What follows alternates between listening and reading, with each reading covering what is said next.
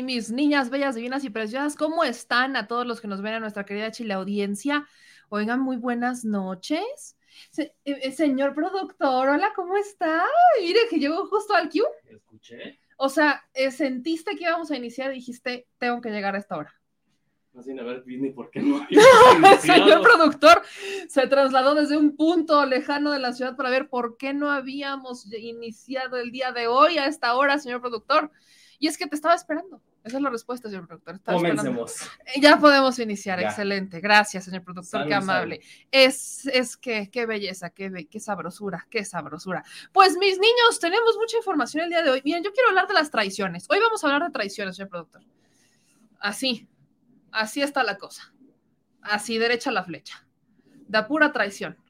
Así nos llevamos hoy, ¿Ahora de quién? del Partido Verde. Ah, Tenía que ser, tenía que ser. Es que, a ver, se les dijo, o sea, la neta es que se les ha dicho, se les ha dicho, se les avisó e incluso se les ha repetido en más de una ocasión que el Partido Verde no es la respuesta, pero bueno, está bien, está bien. Han dicho en más, eh, más veces que eh, han sumado en la alianza legislativa y que no sé qué tantas cosas, pues está muy padre. Pero lo que hizo el día de hoy el Partido Verde en la Cámara de Diputados fue literalmente frenar, frenar esta mm, creación de la comisión para investigar lo de la guardería BC. O sea, lo frenaron. Estaban en coalición, estaban en línea, estaban prácticamente este, alineados todos para, para poder este, presentar esta comisión y entonces, prácatelas que la echan para atrás. La echan para atrás y entonces tenemos lamentablemente que el Partido Verde, pues, es el que frena, hoy es el Partido Verde el que pues no se alinea con la coalición, no se alinea con la, con la coalición por el tema de la guardería, eh, de la guardería ABC. En la Cámara de Diputados hoy se subió al tema esta discusión. ¿Y cómo es que pasa esto? Le voy a contar la triste historia. El lunes, de nueva cuenta, va a haber una, eh, pues una votación al tema. Según el PT, en la Cámara de Diputados siguen en pie, porque recuerden que el PT y Morena, los dos están firmes en que se haga una comisión que investigue el caso de la guardería ABC, luego de que el ministro presidente de la Suprema Corte de Justicia de la Nación, Arturo Saldívar, acusara una presunta operación de Estado en la investigación del incendio de 2009 que cobró la vida de 49 bebés en Hermosillo, Sonora. Durante la reunión de este jueves de la Junta de Coordinación Política de la Cámara de Diputados, los representantes del PAN-PRD, Movimiento Ciudadano, mostraron obviamente su negativa a la propuesta del PT sobre la conformación de una comisión especial en torno a la guardería ABC y la presunta injerencia del entonces eh, presidente espurio, Felipe Calderón, para proteger a familiares de su esposa y actual diputada federal del PAN, Margarita Zavala. Mientras que el Partido Verde se abstuvo de votar. O sea, no alcanzaron la mayoría absoluta en la Junta de Coordinación Política, entonces no se acepta integrar la orden del día a la discusión y votación de dicho tema en el Pleno. Fue justo el voto de la abstención del Partido Verde el que frustra el intento del PT y de Morena para reabrir este caso en la Cámara de Diputados. El PT insiste en que el próximo lunes van a insistir otra vez porque se vote por el tema, porque es un tema que ha generado no solamente controversia o un debate muy intenso, sino que estamos hablando de una injusticia que ocurrió hace años y que hoy por hoy seguimos viendo como esto, lamentablemente, no ha este, prosperado, pues. Y así, así es como el Partido Verde consolida una traición, se hacen para atrás, se hacen para atrás y eh, se abstienen de votar. Fue una muy bonita abstención del Partido Verde. Así está esa noticia con la que iniciamos para que le vayan midiendo el agua a los camotes, como diría yo, como diría yo. Y tenemos muchos más temas. Vamos a hablar de la Cámara de Diputados. Fíjense que eh, el, presidente de la mesa directiva de la Cámara de Diputados, Sergio Gutiérrez Luna, presenta una nueva, presenta una nueva este, acción de inconstitucionalidad en contra del INE, el INE, el secretario general o el consejero eh, presidente del Instituto Nacional Electoral, se fue este, otra vez con sus discursos diciendo que la polarización y demás. De eso vamos a hablar más adelante, pero es que hoy fue jueves, es jueves todavía, todavía es jueves, yo fue, ¿qué fue si todavía es jueves? No sé, no, ya no sé ni cómo me llamo, pero hoy es jueves y hoy se presentó un informe, este informe que plantea o que el presidente Andrés Manuel López Obrador eh, presenta cada primer jueves de cada mes. Y en este informe que se entrega el día de hoy, se hacen unas comparativas muy interesantes sobre el tema del precio, se hacen comparativas justamente sobre cómo es que está avanzando la economía de nuestro país, se hace prácticamente una, o sea, se, explica, ¿no? Se explica toda esta información sobre eh, los principales resultados socioeconómicos y creo que todos hemos llegado a la conclusión de que por supuesto que hacen falta muchas cosas, pero acaba, o sea, estamos en una pandemia, atravesó una pandemia y podríamos estar peor. Pero como insisto, yo no soy experta en estos temas. Tenemos que recurrir a quienes sí son expertos y ya sabe que como cada jueves, yo estoy bien contenta de poder contar con un tipazo que sabe explicar muy bien estos temas en redes sociales, en TikTok, en, Twitter y en todos lados. Así que estoy muy contenta como todos los jueves de darle la bienvenida a mi querido Gustavo Balanza para que nos ayude a entender los resultados, los principales resultados económicos que se presentaron el día de hoy. Mi querido Gus, ¿cómo estás? Buenas noches. Hola, Meme, ¿cómo estás? Siempre es un gusto estar aquí en tu espacio con tu audiencia. Un saludo a la audiencia también, que siempre están eh, apoyando todo lo que tú haces y eso yo también lo apoyo. Así que muy buenas noches y pues empecemos si quieres. Pues empecemos. A ver, mi querido Gus, yo em, parto con esta pregunta para arrancar de lo general e irnos a lo específico. Eh, presentan estos resultados en la conferencia de prensa y como lo decía antes de que entraras, para muchos la lectura es, por supuesto que falta, pero podríamos estar peor. O sea, podríamos haber estado peor si hubiéramos estado con cualquier otra administración. ¿Cuál es tu lectura de estos principales resultados socioeconómicos cuando vemos que dicen, no es que estamos igual, o es que estamos peor, es que no hay trabajo, o incluso cuando las notas manejan, es que esta administración ha generado más pobres que nunca otra en México? Correcto. Este indicador, por ejemplo, el que estamos viendo ya en un inicio, es, eh, hay varios indicadores que me parecen muy, muy interesantes y qué bueno que sigan con esta dinámica de poder difundir aspectos económicos de una manera simple, de una manera muy gráfica, evidentemente, para que puedan ser eh, de, común conocimiento y que normalmente traen un estigma para toda la población. Eh, por ejemplo, es muy interesante este dato, ¿no? Porque fue uno de los principales que tomaron en cuenta para poder decir que el gobierno de, de Andrés Manuel estaba haciendo mal las cosas. En este sentido, por ejemplo, esta curva que vemos en la disminución que se dijo en la mañanera, pero que es importante recalcarlo, pues marca evidentemente el inicio de la pandemia, el inicio de esta, eh, vamos a decirlo así, de la recesión económica o el, parteaguas para empezar esta recesión económica, que naturalmente era de esperarse, ¿vale? Esto, porque, porque tenemos referencia como el IMSS? Porque evidentemente ante un trabajo generado que una persona ingresa al ámbito laboral, pues es registrado como parte de sus prestaciones. Entonces, literalmente estamos viendo que ya estamos no solamente en los mismos niveles prepandémicos, sino que podemos observar que ya estamos por encima de los niveles de antes de que iniciara esta pandemia, que iniciara todo este, este tema que conocemos, los impactos económicos, sociales, etcétera, y que, bueno, por sobre todas las cosas, pues evidentemente costaron vidas humanas, que eso es lo más importante de todo, pero hablando del aspecto laboral, esto nos da un muy buen indicador de cómo podemos empezar, o más bien cómo empezó a reactivarse la economía, es decir, distintas industrias pueden empezar a normalizar un poco los estados en los cuales se encontraban durante la pandemia. Y es aquí donde vemos, este, este es un indicador buenísimo. Y lo reitero porque en su momento hubo muchísimos ataques hacia decir, claro que están generando mayor nivel de pobreza. Evidentemente esto era esperarse que sucediera en un nivel, en un nivel pandémico. Es normal, era algo que no queremos que sucediera, pero que sucede y sucedieron todos los países. Evidentemente México, al ser una economía emergente, eh, tiene mayor impacto porque contenemos mayor dependencia de las naciones, eh, vamos a decirlo así, mayormente desarrolladas. En este caso, por ejemplo, con Estados Unidos. Estados Unidos tuvo caídas, evidentemente México las iba a tener. Pero en este punto es importante que se quede la gente con esto. Estamos llegando a niveles superiores a los que teníamos antes de la pandemia. Y esto es un gran indicador para toda la gente. Ahora, Gus, cuando decimos estamos llegando a niveles superiores incluso a los que tenemos la pandemia, ayúdame a entender esta parte. De no haber sido por la pandemia, la estimación hubiera sido superior, mucho, mucho más a lo que hoy estamos viendo. Correcto, correcto. Y esto va muy de la mano, por ejemplo, con el indicador del PIB, el que marcaban que ya tenemos la definición correcta, o más bien real, que fue del 5% de crecimiento del año 2021, imaginando que no hubiéramos tenido que, que él siempre lo va a decir, ¿no? El PIB no es el mejor indicador, ni mucho menos para poder decir que una actividad económica, pero bueno, al final del día se tiene. Y el PIB, entonces, en el año de la peor pandemia, en el peor, el momento más duro de la pandemia, pues tuvimos la caída anual del 8.5%. Ahora, en el año 2020, en el año pasado, que pudimos tener esta, un, un, un, destello de reactivación, tuvimos el 5%.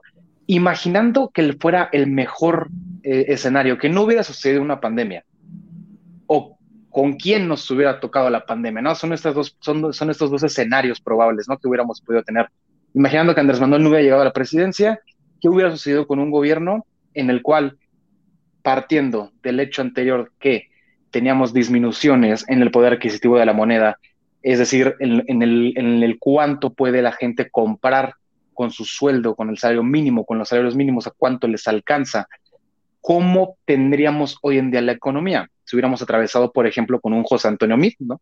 Eh, o, o, Ricardo Anaya. Anaya, que por ahí este, leí un tuit de un diputado que vamos a tener al ratito que decía, qué bueno que Ricardo Anaya no se dedica a apostar, porque apostaba que ya no los barriles de petróleo iban a estar, pero perdidos, y mira cuánto se cotizan hoy. Correcto, o sea, es que es, es, es, el engaño, ¿no? Es, es, es lo que no entienden, que más allá de intentar ser una oposición digna o una oposición que proponga, eh, resulta en una demagogia, es decir, en una falsedad en todo lo que se dice en sus discursos. Eh, Ricardo Naya también decía, en algún momento dado, el año, en, el año del, de que se da el informe presidencial, Ricardo Naya sacó un video ni 10 minutos pasando la presentación de Andrés Manuel, en donde mencionaba que la inversión extranjera directa, por ejemplo, no había sido la de mayor eh, magnitud o de la de mayor ingreso en el país con Andrés Manuel y que él presumía que en los tiempos de, Felipe Calderón o Enrique Peña Nieto, pues había tenido la mayor cantidad de inversión extranjera directa. Qué bueno, qué bueno, no sé quién habrá sido quien, quien tuvo esta idea de presentarlo de esta forma, porque es vital entenderlo. En ese momento tuvimos la venta de Grupo Modelo, y este es un dato atípico, lo dijo muy claro, lo he dicho en muchos de mis videos, ese es un dato atípico porque no, no, no es normal tener la venta de un grupo empresarial de tal magnitud, entonces evidentemente esto te suma a la inversión que entra al país de fuera, porque se vende al extranjero. Entonces, el decir que aún en los niveles de pandemia que tuvimos, aún en los niveles de estancamiento económicos que eran de esperarse, que nadie esperaba un crecimiento exponencial cuando las industrias están paradas, cuando hay una especulación, cuando la, pues, no se está moviendo la economía en ningún tipo de nivel, pues entonces, claro, era esperarse esto. Pero aún así decir, tenemos los mejores niveles de inversión extranjera directa.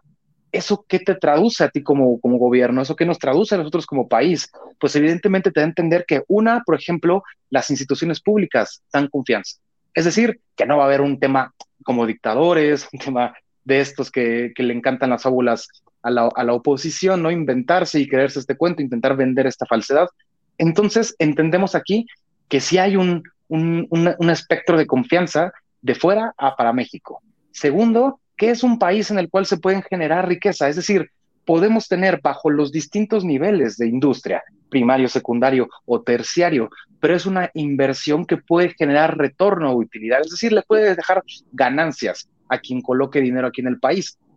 Estos, estos mensajes son muy, muy valiosos, porque reitero, teniéndolos en cuenta en, los años en los que se están teniendo y conforme a la estimación que probablemente tengamos para finalizar este año, pues evidentemente tendremos tres años continuos en los cuales la inversión extranjera directa ha tenido los mayores índices de ingreso al país. Entonces, imaginemos esto, pudo haber sido, pero bueno, agradezco que haya sido con Andrés Manuel, probablemente qué bueno que fue con él y no con otros, pero si no hubiera sido por la pandemia, entonces estaríamos hablando de que algo muy bueno, muy bueno, algo muy cercano a un nuevo milagro mexicano que guardando las distancias, guardando las magnitudes y los tiempos, pero evidentemente hubiéramos tenido muchísimo crecimiento y muchísimo, sobre todo, impacto en la vida de las personas.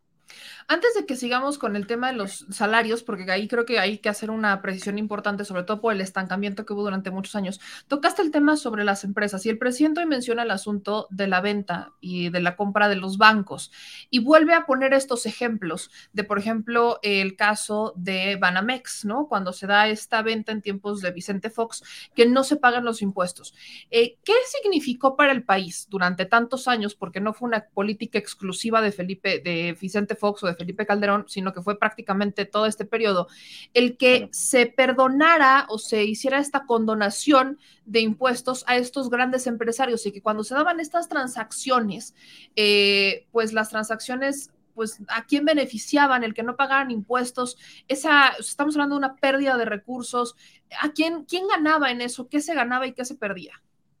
Claro, ganaban los intervinientes políticos evidentemente en su clientelismo, es decir, el poder asegurar que parte de este exento de pago, pues obviamente fuera para sus carteras, pero esto es el estoque monetario, porque realmente lo que ellos querían es asegurar esta relación de poder que siempre han tenido y que evidentemente querían mantener con ese tipo de ventas. Y no fue el único ejemplo. De 2015 a 2018 se tiene registrado que fueron más de 2.800 millones de pesos exentados en impuestos a distintas empresas de distintos ámbitos y segmentos estamos hablando de que es una magnitud muy grande y que se pusieron a, y que se pusieron a, tablas con, con, con, el ingreso del gobierno de Andrés Manuel. Entonces, imaginando esto, cuando a la gente, a la, a la, a la, a la gente que trabaja, a la gente que se esfuerza, a la gente que normalmente le, le cuesta muchísimo más poder tener, ya dejemos nosotros el hecho de decir una vida de eh, que podamos eh, tener tiempos de dispersión, tipo, etcétera, de cuestiones como estas, cubrir las necesidades básicas, tener un techo, tener agua potable, etcétera, cuestiones como estas que son humanamente necesarias, básicas. El, que se le cobre impuestos a lo poco que pueden ingresar, imaginemos, es el mayor castigo que podemos tener, porque le quitas, el, le quitas la forma a través de la cual ellos van a quitarse el hambre, hay que decirlo tal cual, ¿no? Y segundo, imaginando, el, no, no es imaginando, es una realidad, pero la segunda cuestión es, le reduces, aparte todo, el poder adquisitivo conforme el tiempo, porque tus finanzas eh, se deprecia la moneda en los mercados y por tanto todo empieza a costar más. El impuesto que ya lo hemos comentado y aparte de todo, no aumentabas la cantidad eh, oficial para poder dar salarios mínimos a las personas. Es decir, el nivel de salario mínimo siempre lo mantuviste y la gráfica que muestran en, en la mañana es, es tétrica, ¿no? El ver durante tantos y tantos años que no subían la cantidad de salario mínimo para las personas. Esto es, esto es impresionante. Entonces estamos hablando de que hay tres factores por los cuales se castigaban a las personas que trabajan, que se esfuerzan, mientras había empresas transnacionales a las cuales no solamente le beneficiabas por políticas públicas. Ellos se quejan mucho, ¿no? De que Morena, por ejemplo, utiliza la, la aplastadora para poder eh, aprobar reformas, pero ellos hacían exactamente lo mismo. La cuestión aquí es que ellos lo aplicaban en contra de los intereses de la gente. Ellos lo aplicaban a favor, evidentemente, de un clientelismo, un Ricardo Salinas Pliego, un Roche, etcétera. Todos, todos estos magnates mexicanos que se aprovechaban directamente de estas relaciones de poder con el Estado y, por tanto, se veían beneficiados monetariamente y políticamente hablando. Ellos eran lo realmente la verdadera mafia del poder a la cual Andrés Manuel se refiere, no a los politiquillos que van, eh, pasan y cambia el nombre, no, nos referimos a lo que se mantienen durante esta hegemonía. Y esto, entonces estamos hablando de que, ¿qué se le brindaba a las personas? ¿Qué se le daba? Aparte de todo, se aplicaban reformas, por ejemplo, como outsourcing, en las cuales todavía aún más precaria la situación, entonces aplicabas una cuestión en la cual no podían generar historial, no podían generar prestaciones, no tenían seguridad laboral y por tanto no tenían calidad de vida. Este tipo de cosas, si ya lo vemos, si lo vamos armando, pues no solamente es decir, no, pues no se subía el salario mínimo. Es decir, ¿qué hacías con ese salario mínimo? ¿Cómo lo ganabas? ¿Cómo lo generabas? Y esto cómo tenía impacto a, tu alrededor. Y si tenías familia, lo dejaban, lo dejaban al, aire. Eso es justamente lo que te quiero decir, porque vean, vean, o sea, la audiencia aquí puede ver la gráfica. ¿Cuántos años se mantuvo el salario mínimo con prácticamente un nulo crecimiento? Y vemos que hoy ya hay un incremento al salario mínimo desde que llega Andrés Manuel López Obrador a partir del 2019. Y de hecho el salario mínimo proyectado, o sea, el que es del 2022, es superior al de, el, al de 1989. Increíble. Sí, sí. Vayan, o sea, no sé ni qué decir ante este escenario, porque el mito era, no podemos subirlo porque inflación. Correcto, me ganaste el comentario, exactamente. Ese era el gran mito. Te decían, no lo subimos porque si no te va a costar más las cosas. Y llevamos cuatro años en los cuales, si hoy decimos que tenemos una inflación relativamente alta, nada comparado, por ejemplo, con, la inflación que se pudo haber registrado en los 80s, en los 70s, la gente que vivió esas épocas sabrá perfectamente a lo que me refiero, y, ahí sí era una inflación, y ahí sí eran crisis realmente verdaderas.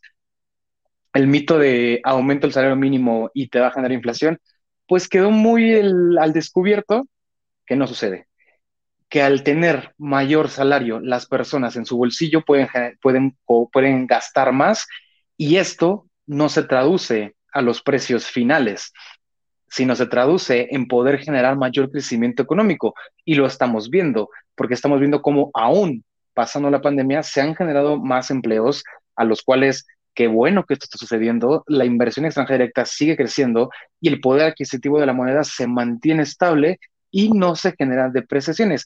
La depreciación, si bien no es un control que tenga Andrés Manuel ni el, ni, el gobierno, es decir, en un 90% yo te puedo asegurar que eh, el tipo de cambio no tiene nada que ver con lo que pueda eh, o no hacer eh, el Estado mexicano, pero sí que influye directamente, indirectamente, sus decisiones. Alguna decisión puede generar especulación y, por tanto, automáticamente generar que el, dinero en moneda nacional salga del país hacia la moneda de Estados Unidos, hacia el dólar, y es ahí donde se genera una depreciación. Entonces, hablamos de que sus decisiones, si no directamente, pero sí indirectamente, te impactan en ello. Y estamos hablando de que hay otro indicador por el cual podemos sustentar que las decisiones no están teniendo este impacto de especulación, no están generando riesgo para, el, dinero invertido en el país, ni mucho menos para evitar que llegue más dinero.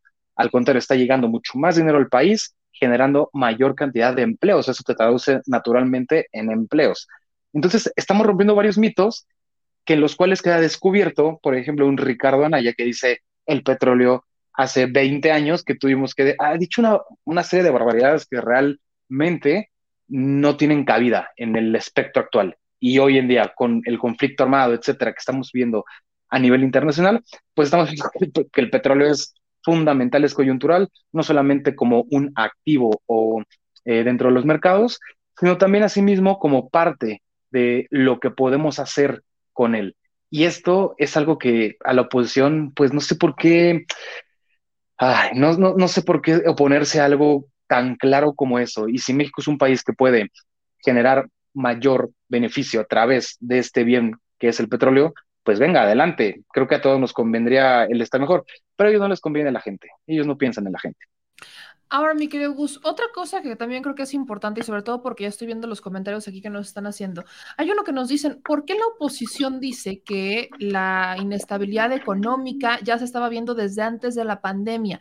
Yo no sé de dónde lo sacan porque yo veo estas eh, tablas, veo estas cifras y definitivamente no, no logro entender de dónde lo sacan, pero eh, creo que una de las eh, formas más prácticas de entenderlo es justamente con el tipo de cambio. Correcto. Y aquí estamos viendo una gráfica que algunas personas están interpretando de una forma muy simplista y me refiero a que se quedan con que el presidente Andrés Manuel López Obrador, o sea, el dólar, está a 20.47, cuando con Peña estaba a 20.37. Entonces, está más caro ahora. Y el tema con... Justo. Y, es, y es una... E, e, es un espejismo, ¿no? El decir, eh, está un poquito más alto que con Enrique Peña Nieto. El tema con Enrique Peña Nieto es que él lo toma en un nivel y ¿dónde lo deja? ¿no? Lo toma, e, e, es una evolución de la depreciación casi del 90% que tenemos. Ya ni habla de los niveles de deuda, que después, que ahora hablaremos de ello, pero que eh, no la magnitud de crecimiento dentro de los periodos, dentro de los seis años, es enorme. Por ejemplo, Calderón lo mismo sucede, lo toma en el 981 y lo deja en cercano a los 12, los 13. Y así vamos viendo cómo esa magnitud va impactando.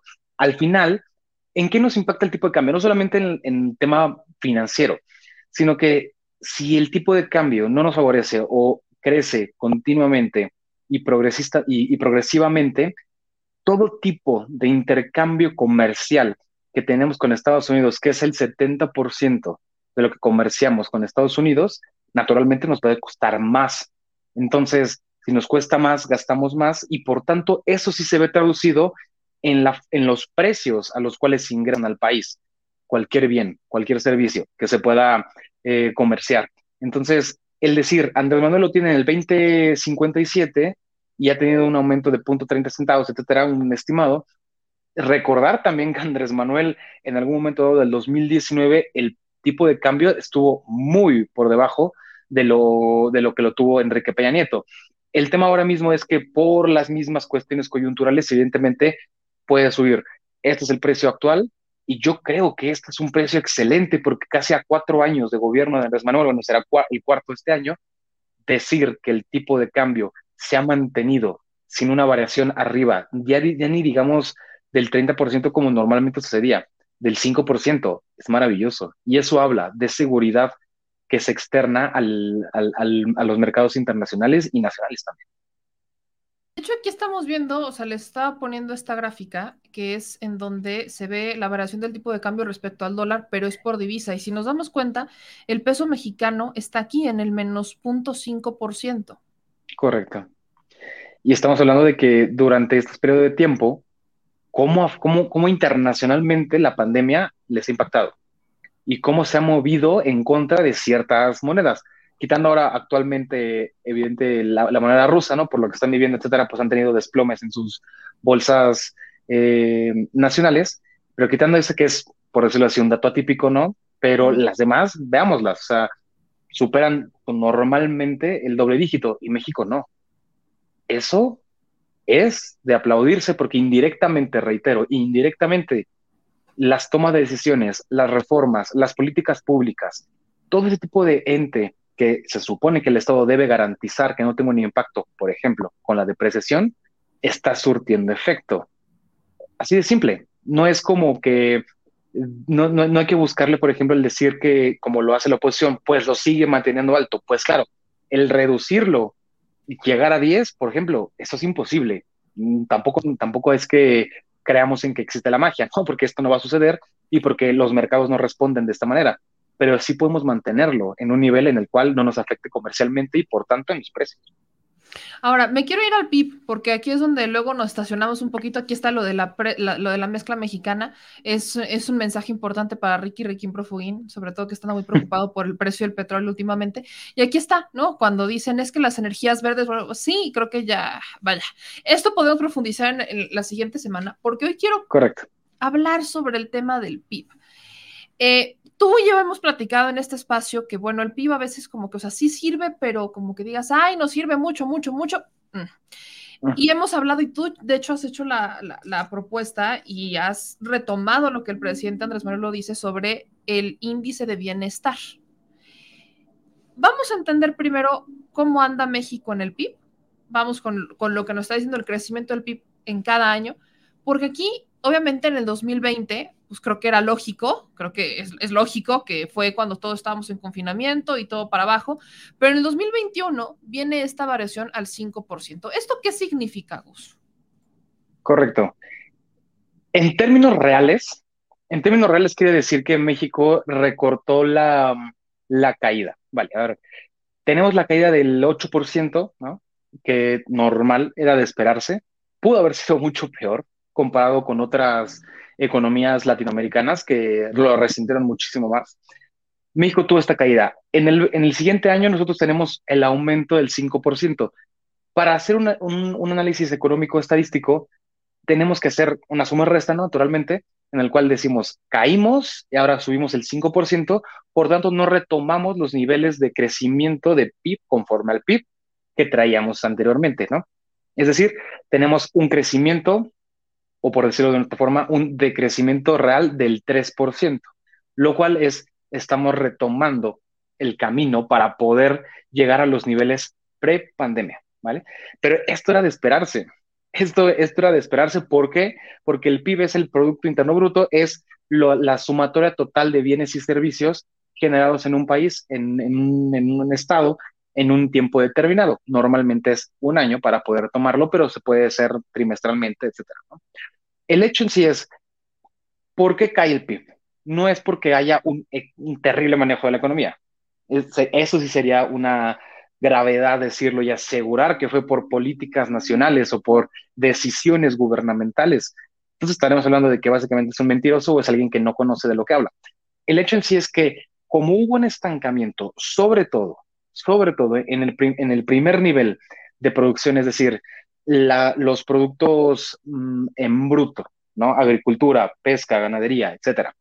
El segundo nivel de producción en México es el más grande que tenemos, que es la transformación, es decir, las industrias. Cómo transformamos un producto que estamos, por ejemplo, la minería, la transformamos para que pueda funcionar hacia un bien o hacia un servicio. Todo esto se detuvo, todo esto se estancó. No había forma de producirlo. Por más que la gente pudiera regresar a las, industrias, regresar al campo, etcétera, claro que había gente que lo trabajaba porque necesitábamos cubrir una canasta básica, pero naturalmente estamos hablando de que el 8% se detuvo. Eso es una magnitud muy grande. Entonces, cuando se reactiva, podemos ir reactivando paulatinamente. Lo que se ha dicho en muchas ocasiones es, tendremos una reactivación o un nuevo crecimiento económico lento, pero paulatino. Es decir, que ya no habrá un retraso, ya no, volvemos, ya no volveremos a tener unas caídas como las que tuvimos por a causa de la pandemia. Ya es muy complejo el que lo podamos tener. Bueno, yo espero, ¿no? Ojalá mañana no salga un nuevo virus que nos detenga y bueno, eh, al haber este estancamiento, no puede haber un intercambio, evidentemente, entre un bien o un servicio y la demanda, es decir, el comprador.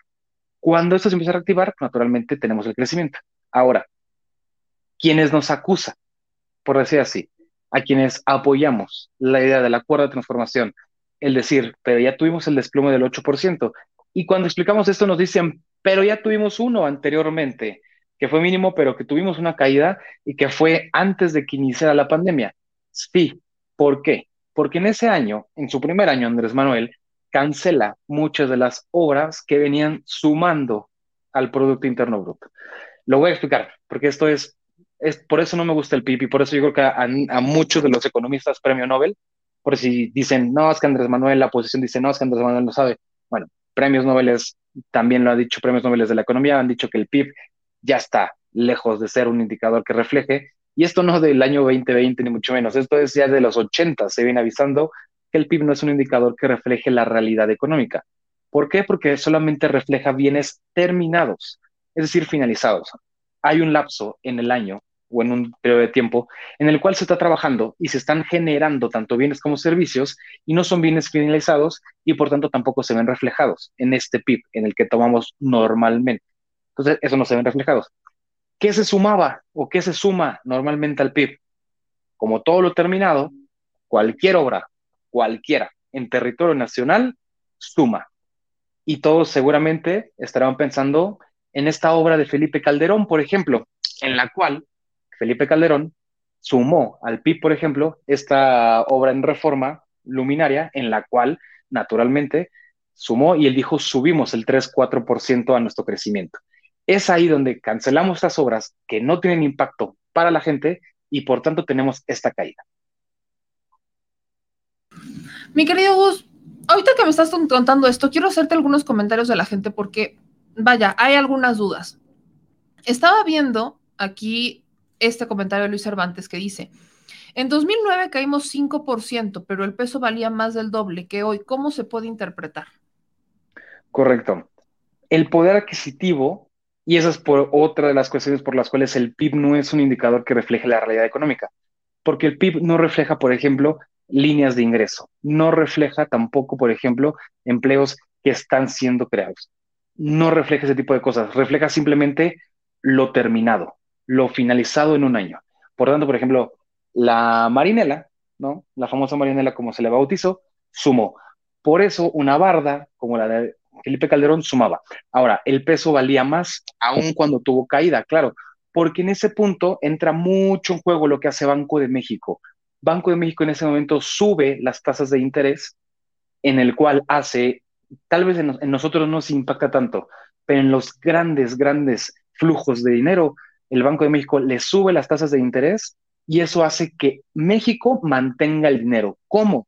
Hay un indicador que se llama índice riesgo país. Esto lo hace una financiera en Estados Unidos que mide eh, dentro de las economías latinoamericanas, México, Argentina, Brasil, Chile y, si no se me barra alguna, son esos, versus eh, las tasas de interés que tiene Estados Unidos. Estados Unidos normalmente tiene tasas de interés entre 0,25, 0,50. México normalmente las tiene en una tasa de interés entre el 3, 4%. Ese diferencial entre la tasa de interés Estados Unidos y la tasa de interés México o latinoamericanas es el índice de riesgo país. Ellos hacen este estudio y con el cual determinan que México tiene mayor capacidad de poder ofertar una utilidad de retorno al inversionista, es decir, yo te doy 10 pesos, te aseguro 2 pesos junto con tus 10, entonces al final en 5 años vas a tener tus 12 pesos, ¿no? Ese es el índice de riesgo país y México en, en este periodo de 3 años con Andrés Manuel ha tenido grandes, grandes niveles de índice de riesgo país.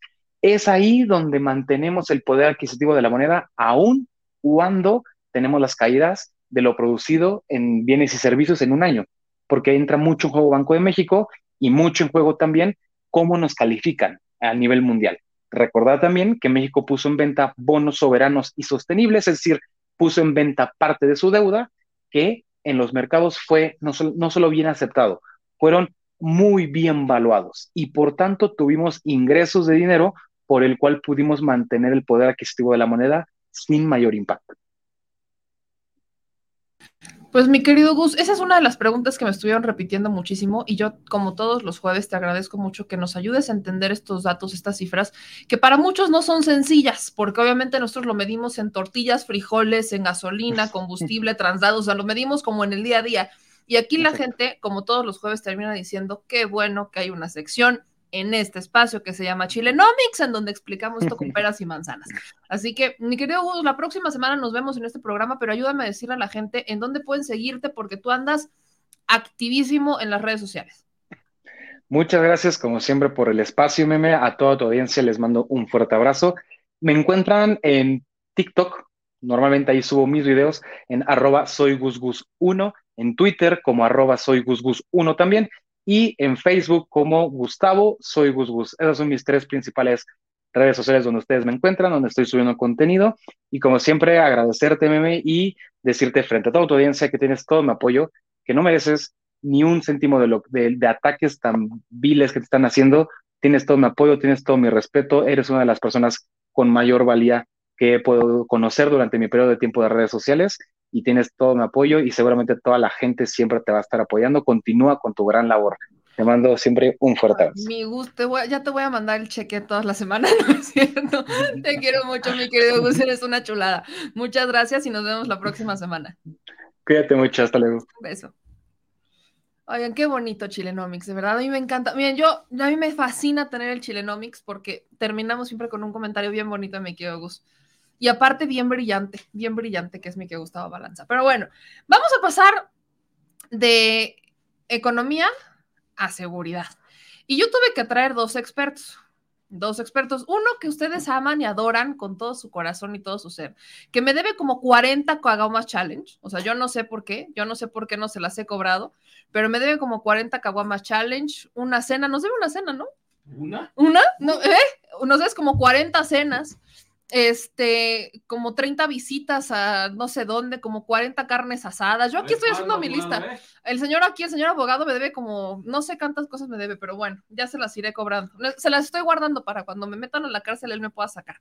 Pero bueno, lo que sí es que tuvimos que traer a nuestro guapo abogado y además eh, decidimos, decidimos porque ayer me lo pidió aquí la banda, que integráramos a otro experto en seguridad, pero que es diputado federal. Entonces, yo le agradezco a mi querido César Gutiérrez Priego. Te voy a saludar primero, mi querido César. On tal Caguama Challenge. Un placer, aunque no lo creas, estábamos ya preparados. sabía yo, sabía yo. Y lo que pasa es que a mí yo me confundí. Con Pásame el mío. Yo me confundí con las fechas y todo hacemos nuestro tradicional de Caguama Challenge. No nos patrocina, pero mira, te, quiero hacer la competencia. No, no, no. Con líquido vital. El bienestar para que no haya problema, porque no puede haber este borracho pobre con caguama cara, ¿no? es correcto, es correcto. Obviamente es, el, el, apoyar, ¿no? Pero la verdad es que yo me confundí con las fechas. Yo tengo ahorita programa con Ramiro y les dije, bueno, ¿eh? Damos la entrada al programa y ahorita nos vemos, me voy con meme, espero podérmela robar ya después para que vaya con nosotros a terminar el programa, pero le recuerdo al productor que a él ya le pague una carne asada, que nos haga guaje. Y ah, pues, pero es que es él, o sea, es él, yo, yo soy yo, él es él. Sí, pero la última vez que fuimos al restaurante, por lo menos una comida, menos ya les debo, ¿no? Aquel restaurante. Que de hecho yo soy la que, ahora que me voy a poner pareja, yo soy la que debe la comida árabe. Me, queda, me, queda completamente claro, quedamos que iba a ser comida libanesa. Quedamos. pero, independientemente de eso, los reclamos de mi madre han sido grandes. ¿Por qué? Porque yo, yo quedé en que los iba a invitar a desayunar o a comer para que pudieran estar con mi madre y este, no te creas, mi mamá me terminó ahí poniendo una regañiza porque realmente el general en mi casa no era mi padre, era mi señora madre, ¿no? Entonces, bueno, pero con el placer de estar aquí con ustedes, mi querida Meme, y con nuestro este, coparticipante, el, del señor diputado, pues con mucho gusto aquí para participar. Pues vamos a ver cómo nos sale esto. Ya sabes que luego se me ocurren grandes ideas, mi querido César. A ver qué pasa después de esta brillante. El es por, por tu culpa, no que yo incursionado en todos estos medios. De aquí a fiscal, ¿eh? O sea, tengo esta siguiente idea de aquí a fiscal. Y después de esta mesa no sé qué pase. ¿eh? No, no tuve la oportunidad de competir para la Fiscalía del Estado de México porque entre los requisitos que pusieron hay uno que no cumplo, que era haber trabajado en instancias de investigación eh, y procuración de justicia. Entonces fue como que un candadito por ahí que pusieron para que nada más fuera gente cercana a ellos de la mm. fiscalía o utilizar a aquellos viejos priistas que han estado utilizando. Pero bueno, no perdamos la esperanza de que algún día se pueda dar la oportunidad. No, yo no pierdo la esperanza. ¿Qué tal que este es el inicio de, una de un bonito camino a la fiscalía? Uno nunca sabe. Pero ah, vamos a ver qué sale de esto. Y yo, ahora sí, le agradezco mucho al diputado federal Mauricio Cantú, que es, es maestro en seguridad. También ahí tiene, también hace migas con la Sedena. Entonces, yo no sé esto cómo va a pasar. Yo no sé cómo va a resultar esto, pero pues le agradezco mucho al diputado Mauricio que también se conecte. ¿Cómo estás, diputado? Buenas Querida Meme, pues un gustazo estar aquí contigo, un alma grande que eres y con el abogado Gutiérrez Priego, que no tenía el gusto, pero ya lo he escuchado en sus intervenciones y pues un gusto, la verdad, estar aquí esta noche. Pues Saludos a, la audiencia también. Vamos a ver qué pasa después de esto, así que empecemos con los temas suaves. Eh, análisis de seguridad. Toda esta semana ha sido bastante intensa la crítica hacia la administración del presidente López Obrador por el asunto de Michoacán.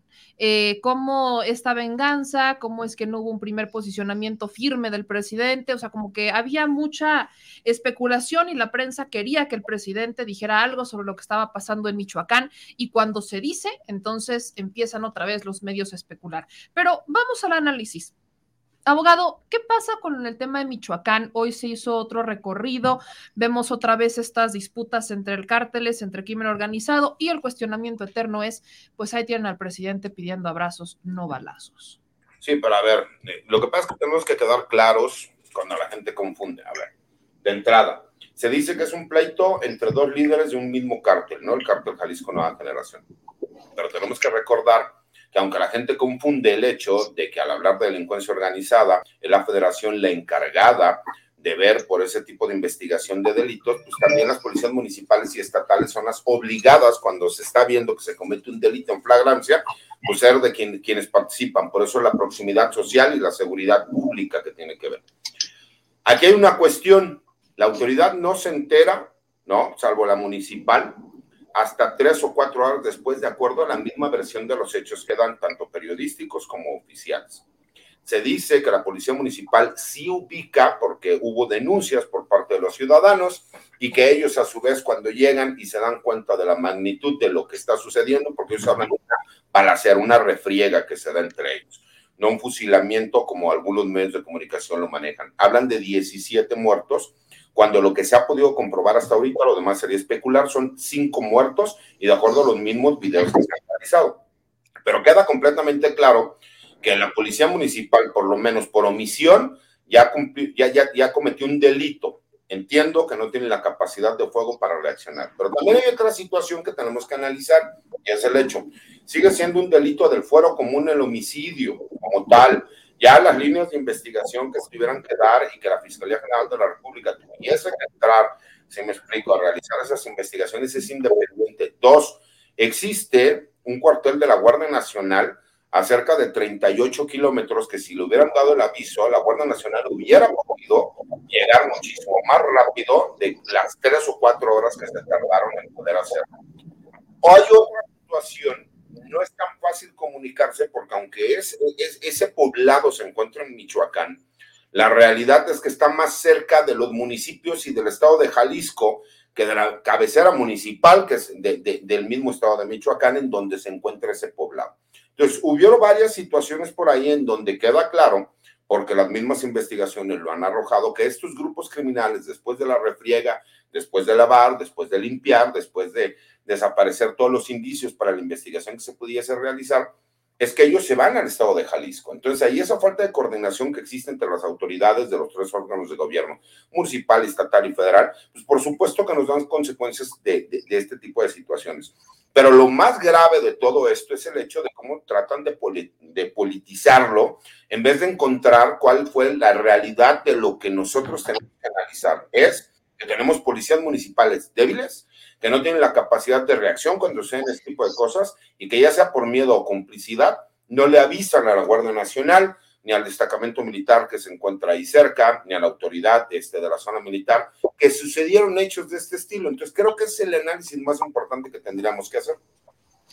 Ahora, yo siempre te hago esta pregunta a ti, pero ahora se lo voy a hacer al diputado. Entra el factor militarización. Y aquí es, ya sé que César se enoja cada que uso este término, pero insisten en que la militarización no es la solución y utilizan el término militarizar, que el presidente está militarizando. Incluso estuvo eh, Denise Dresser diciendo que el presidente habría roto su promesa desde el 2006 antes de hacerla porque él se había comprometido con Estados Unidos prácticamente a militarizar, militarizar, a sacar a las Fuerzas Armadas y que ellos se hicieran cargo de la seguridad. ¿Esto es cierto, diputado? O sea, ¿sí hay una estrategia de militarización? No, para nada, meme. O sea, si vemos eh, la estructura de los ejércitos en el mundo, la gendarmería en Francia, la Guardia Civil en, eh, España, eh, vemos que parte de la policía está adscrita a las Fuerzas Armadas con una disciplina militar, con una trayectoria que reviste los tintes de una meritocracia que no tienen instancias policíacas. Entonces, la decisión del presidente de la República de que permanentemente la Guardia Nacional sea eh, un arma del ejército, es decir, una rama que se deriva del ejército y que los elementos tengan este adiestramiento, obviamente enfocado en seguridad pública, porque si vemos, por ejemplo, el 2007, en la época de Calderón, sin adiestramiento, sin el marco constitucional y por decreto sacó a las Fuerzas Armadas a labores de seguridad pública en una guerra absurda, sin haber establecido previamente el marco constitucional y sin haber tenido una planeación de capacitación de estos elementos. Entonces, actualmente vamos a un paso muy bueno de estar ampliando el número de compañeros de la Guardia Nacional, compañeras y compañeros, que se están desplegando en 266 regiones, donde se tienen también mesas de seguridad. Y obviamente, pues eh, esta intención definitivamente va en línea con, eh, con los ejércitos del mundo, que también eh, se derivan estas policías de estos ejércitos. Y también quiero agregar algo. De todas las instituciones del Estado mexicano, el ejército es la institución donde sus elementos conocen más del el territorio nacional. Cuando llegan a tenientes coroneles, coroneles y no se diga generales brigadier de brigada o divisionario de tres estrellas, ya recorrieron todo el país, ya conocen cada rincón de México, meme. Y esto es muy importante que lo sepa la ciudadanía, porque un, inclusive un mayor ya tiene el conocimiento de, de todas las regiones de México y el ejército con sus 12 regiones eh, y sus 12 comandantes eh, de las regiones en México generan inteligencia de todo tipo, o sea, no solamente en el ámbito militar o de seguridad pública, generan inteligencia social respecto a cómo está la situación en ciertos poblados, generan inteligencia económica, inteligencia política, y todo esto, eh, de hecho, la tesis que hice hace cuatro años es justamente sobre cómo compartimentalizar esta inteligencia y que le llegue a instancias para, para poder hacer decisiones con base en datos. Y como lo dijo César, eh, estoy completamente de acuerdo, que haya una mayor coordinación, porque si no existe esta coordinación, pues entonces eh, no se pueden tener acciones conjuntas, cada quien anda desbalagado eh, con esfuerzos aislados y no se logra el objetivo. Entonces, para que haya coordinación también es necesario la generación de datos, de información estructurada, que la inteligencia es eso. Hay gente que cuando escucha inteligencia cree que estamos hablando de espías y no, la inteligencia es información estructurada para la toma de decisiones. Ahora, eh, otra cuestión importante es la denuncia ciudadana. El 089, que el doctor David Pérez eh, del Centro Nacional de Información eh, ha estado impulsando mucho, inclusive ya está en el tintero una ley para la denuncia ciudadana, busca crear la confianza en la ciudadanía para hacer las denuncias, para estar seguros de que no vayan a tener repercusiones y que se va a mantener el anonimato. Y para esto se necesitan sistemas de software donde los operadores no puedan vincular la llamada, no puedan eh, dar con la persona que está haciendo una, denuncia y que se establezcan bases de datos. Todo esto lo puede realizar definitivamente la Guardia Nacional y sus elementos, que ya son más de 100 mil, adicionalmente a los que están eh, en el ejército propiamente y en la Marina, que son alrededor de 60 eh, todo esto eh, actualmente está abonando para, para, la seguridad pública del país, pero el objetivo es que a largo plazo solamente sea la rama de la Guardia Nacional que va a tener adiestramiento policiaco, que va a tener esa capacitación para las labores de seguridad pública, que sea la que se encargue de esta labor en coordinación, obviamente, con las policías estatales y municipales. Ahora, ya que eh, tenemos este contexto, abogado, hablan de la denuncia y hablamos sobre la Guardia Nacional, pero vemos que todavía tenemos escenarios que han detonado Michoacán, Zacatecas, Guerrero, por mencionar algunos, y estos escenarios a la gente la han sacado como un poco de contexto. Algunos, incluso algunas personas eh, dicen es que desde que llegó Morena esto detona, ¿no? Como son los estados en donde acaba de llegar eh, o acaban de entrar gobiernos eh, morenistas, dicen es que esto detona porque ellos son los responsables. ¿Cómo medimos? ¿Qué tanto podemos ser objetivos a la hora de ver que hay una situación de violencia en algún estado, como hablemos ahora de Zacatecas, que empezó empezamos a encontrar cuerpos y cuerpos y cuerpos y cuerpos como en sus tiempos este, con Felipe Calderón. Y la gente se va con un análisis muy simplista. ¿Qué es lo que tenemos que entender? ¿Qué es lo que tenemos que tomar en cuenta cuando vemos estos escenarios? ¿Cuáles son los factores que nos llevan a este momento? Pues hay reacomodos en los grupos criminales. A ver, mira, esto es bien fácil. Y creo que la gente tiene también que ubicar algo, ¿no? Y complemento un poco el comentario también del diputado. Nosotros tenemos que entender que la seguridad pública es una cosa, la seguridad nacional es otra y la seguridad interior es otra, pero que todas van entrelazadas. Y nosotros cuando vemos que las instituciones no funcionan, ya estamos hablando ya no de seguridad pública, sino de seguridad interior. Incluso las Fuerzas Armadas Mexicanas, dentro de la Ley Orgánica del Ejército y Fuerza Aérea, en esas obligaciones generales que tienen, habla de encargarse de la seguridad interior. Cuando nosotros vemos sucesos como lo que pasa en Zacatecas, en Michoacán, en diferentes estados de la República, son los reacomodos que existen dentro de los grupos criminales. ¿Por qué? Porque ellos tenían pactos con las autoridades estatales que había en aquel momento y que cuando llega una nueva autoridad, pues por supuesto que ellos no quieren dejar de seguir siendo el control territorial que ellos tienen en ciertas regiones del país. Y es donde vemos estas famosas luchas que se empiezan a dar entre los diferentes grupos o con la autoridad porque ellos no quieren dejar de seguir teniendo el control en esas regiones. Recordemos que incluso el crimen organizado en México cambia. En los últimos 30 años hemos visto un gran cambio de cómo se ha llevado. Antes México era único y exclusivamente un país donde la intención era tener las rutas para pasar las drogas hacia los Estados Unidos. Ahora no. Ahora estamos hablando de que los diferentes grupos criminales quieren tener control territorial. Entonces han diversificado y han acaparado incluso todo lo que tenga que ver con crimen. Entonces, antes, a lo mejor el narcotraficante lo único que le interesaba era que las drogas pasaran hacia los Estados Unidos porque ese era el negocio. Ahora no, ahora el negocio, como en México también somos un país consumidor, entonces ya necesitas tener control territorial. Y por eso vemos que son tan cruentas las, las luchas de poder que existen entre los grupos criminales. Además de que tenemos que hablar que existen estructuras regionales y, y estructuras a nivel nacional e internacional. Y lo vemos de forma clara con el cártel eh, del Pacífico, que lo conocemos como cártel de Sinaloa, y el cártel Jalisco Nueva Generación, los cuales tienen control no solo territorial, tienen poder económico, poder político, porque dentro de las estructuras de los grupos criminales se necesita tener forzosamente poder político, tienen sus propios candidatos, y a su vez están considerados dentro de las cinco, esos dos carteles de la droga mexicana están considerados dentro de las cinco instituciones o grupos criminales más poderosos del mundo.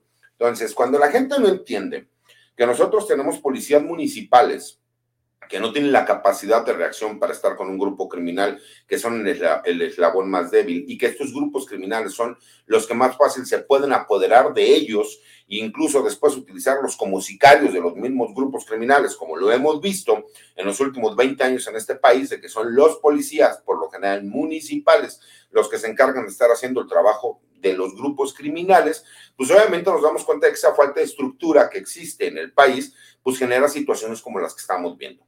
Esa reestructuración que existe dentro de los grupos criminales que no quieren soltar el poder, sin importar que ahora las instituciones estatales sean diversas, pues obviamente hemos visto todos estos reacomodos que existen entre los grupos. Eso no significa que el que llega llega con un grupo distinto, no, sino que llegan las autoridades a decirles, lo que tú tenías pactado con la autoridad anterior ya no se va a llevar a cabo.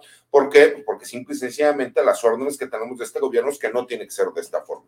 Y ahí es donde vemos, donde vemos todas estas luchas por ese famoso control territorial regional que existe, en donde muchos de los grupos se terminan partiendo.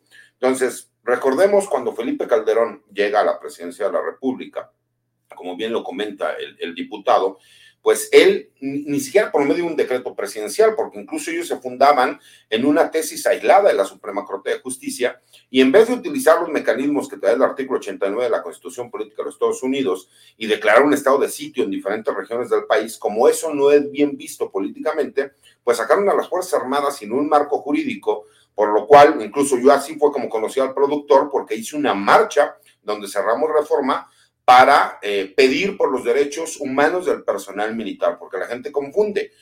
Pues antes de ser elementos militares, pues ellos son seres humanos y son ciudadanos mexicanos que si bien es cierto, cuando ingresan a las Fuerzas Armadas, ellos renuncian de forma tácita a ciertos derechos que puedan tener, pero todos sabemos que la autoridad en este país, de acuerdo al artículo 123, apartado B, si me explicó, llámese policías, marinos, militares, ministerios públicos, etcétera, pues tienen este, una segunda calidad de, ciudadanos en donde incluso hay muchos derechos que no tienen como cualquier otra persona y que es muy fácil el criticarlos.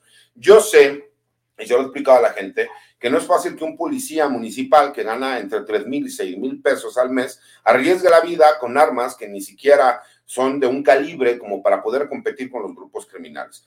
Pero entonces se debería tener eh, la certeza por parte de estos municipios de saber que no tienen la capacidad para reaccionar y entonces sí solicitar a la federación o al gobierno del estado que absorba esa responsabilidad para que pudiéramos realmente nosotros poder brindar el mínimo de seguridad que es la seguridad pública.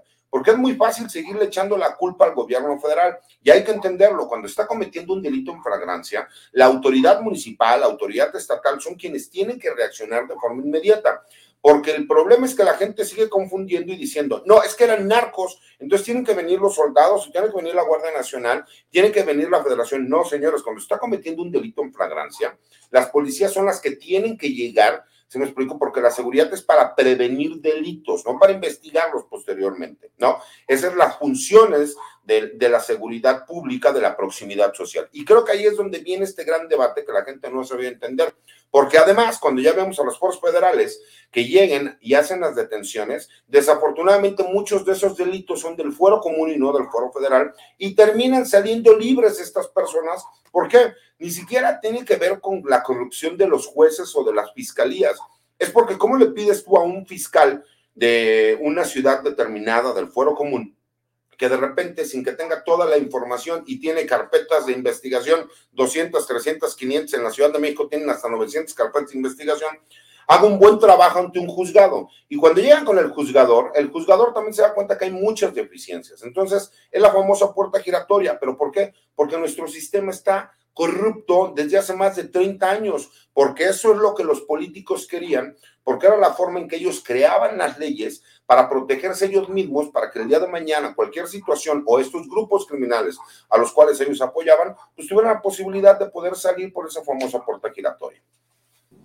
Entonces, en este caso, a ver, diputado, ¿qué es lo que están haciendo? Porque el escenario que nos plantea el abogado César Gutiérrez Pliego es un escenario del cual nos hemos quejado todos. Eh, impunidad, las puertas giratorias, los policías que tienen estas eh, insuficiencias dentro de los propios estados y municipios, no tienen las herramientas necesarias. Y luego tenemos a una Guardia Nacional que está empezando a agarrar este camino, pero creo que en algo podemos coincidir, todavía falta eh, camino para que la Guardia Nacional se consolide. Entonces, bajo este sentido, ¿qué están haciendo los diputados sobre este diagnóstico que nos da el abogado César Gutiérrez Pliego? El micrófono. Está en mute. Ay, diputado. Listo, listo. Pues están dos reformas eh, que ya espero que este mismo periodo saquemos. Una es eh, para crear eh, el Estado Mayor Conjunto de las Fuerzas Armadas y otra es para justamente adscribir permanentemente la Guardia Nacional como una rama de las Fuerzas Armadas con la disciplina de las Fuerzas Armadas y seguir reclutando. Justamente eh, en estos dos meses que va del año, aquí tengo la cifra, son 12.943 nuevos compañeros y compañeras de la Guardia Nacional. Vamos a, buen paso y se le está dando un adiestramiento bajo la disciplina militar, bajo los valores y la ética militar, bajo el honor, el valor, el espíritu del cuerpo, la responsabilidad, la disciplina. Ahora, eh, lo que dijo el abogado es muy interesante y es muy, muy importante tenerlo en cuenta. La Guardia Nacional, al igual que las policías, no son las encargadas de integrar la carpeta de investigación y de presentarla correctamente ante un juez. Este proceso que yo lo vería en tres etapas, que es primero eh, la policía, que también tiene que tener un enfoque preventivo, de generación de inteligencia para poder eh, anticiparse a lo que vaya a suceder, no solamente atender lo que ya sucedió. Después, las fiscalías tienen que estar bien preparadas, los elementos de las fiscalías no solamente tienen que ser éticos, también tienen que ser capaces, tienen que tener toda la preparación para poder integrar una carpeta y que después en los juzgados eh, también existan juzgadores con ética, existan juzgadores capaces que puedan emitir eh, estas sentencias y que no suceda un caso de, impunidad. Lo que queremos es punidad. Pero también es importante, eh, porque no se ha tocado en esta mesa, ver las causas de fondo, de raíz de por qué existe eh, esta violencia, estos altos índices delictivos. La realidad es que si vemos los índices a nivel mundial, los países más desiguales tienden a tener eh, eh, una gran eh, violencia y altos índices delictivos. Todo esto que se ha venido dando a través de, los últimos 40, 50 años, en donde se ha exacerbado la desigualdad y lamentablemente vemos la perspectiva estratégica futuro, los próximos 10 años, vemos que la tendencia es que se sigue exacerbando. Si no hay oportunidades, si los jóvenes tienen que estar trabajando para comer y muchas veces ni les alcanza para eso, menos para estudiar, pues entonces estamos viendo una descomposición social que provoca que se dé toda esta cuestión eh, delictiva y obviamente es un terreno eh, fértil para que se siga eh, cometiendo pues todas estas cuestiones como lo vemos en Zacatecas, en, en Michoacán. Entonces no es un tema fácil, a pesar de que se pueda eh, tener cada vez más eh, elementos de la Guardia Nacional que se puedan adiestrar correctamente, que ya esté el marco normativo, a pesar de que todo eso esté en orden, tenemos que atender las causas, y lo ha dicho el presidente de la República, es muy importante atender las causas económicas, sociales, porque con estas causas, a pesar de que tengamos las mejores policías, que tengamos los mejores fiscales y tengamos los mejores juzgadores, pues va a seguir habiendo eh, altos índices delictivos si no atendemos estas causas. Entonces, sí es importante, eh, más allá de ver el caso particular, hacer un paso atrás y ver la película completa. O sea, es un, un eh, problema integral que se tiene que atacar de raíz. Y como dice el dicho, o sea, Roma no se construyó en un día. Tenemos que trabajar, yo veo con muy buenos ojos la tendencia a la baja en muchos delitos de alto impacto, eh, y sí me gustaría, pues, eh, en este periodo pasar eh, estas dos reformas y obviamente, pues, buscar en una época de pandemia, en una época de una situación económica adversa, no solo en México, a nivel mundial, que podamos ver, pues, ya una tendencia al alza en, en los índices de seguridad, que ahorita la realidad es que, pues, no, si vamos uno por uno, aquí tengo el reporte, pues no los, todavía no los estamos viendo como quisiéramos.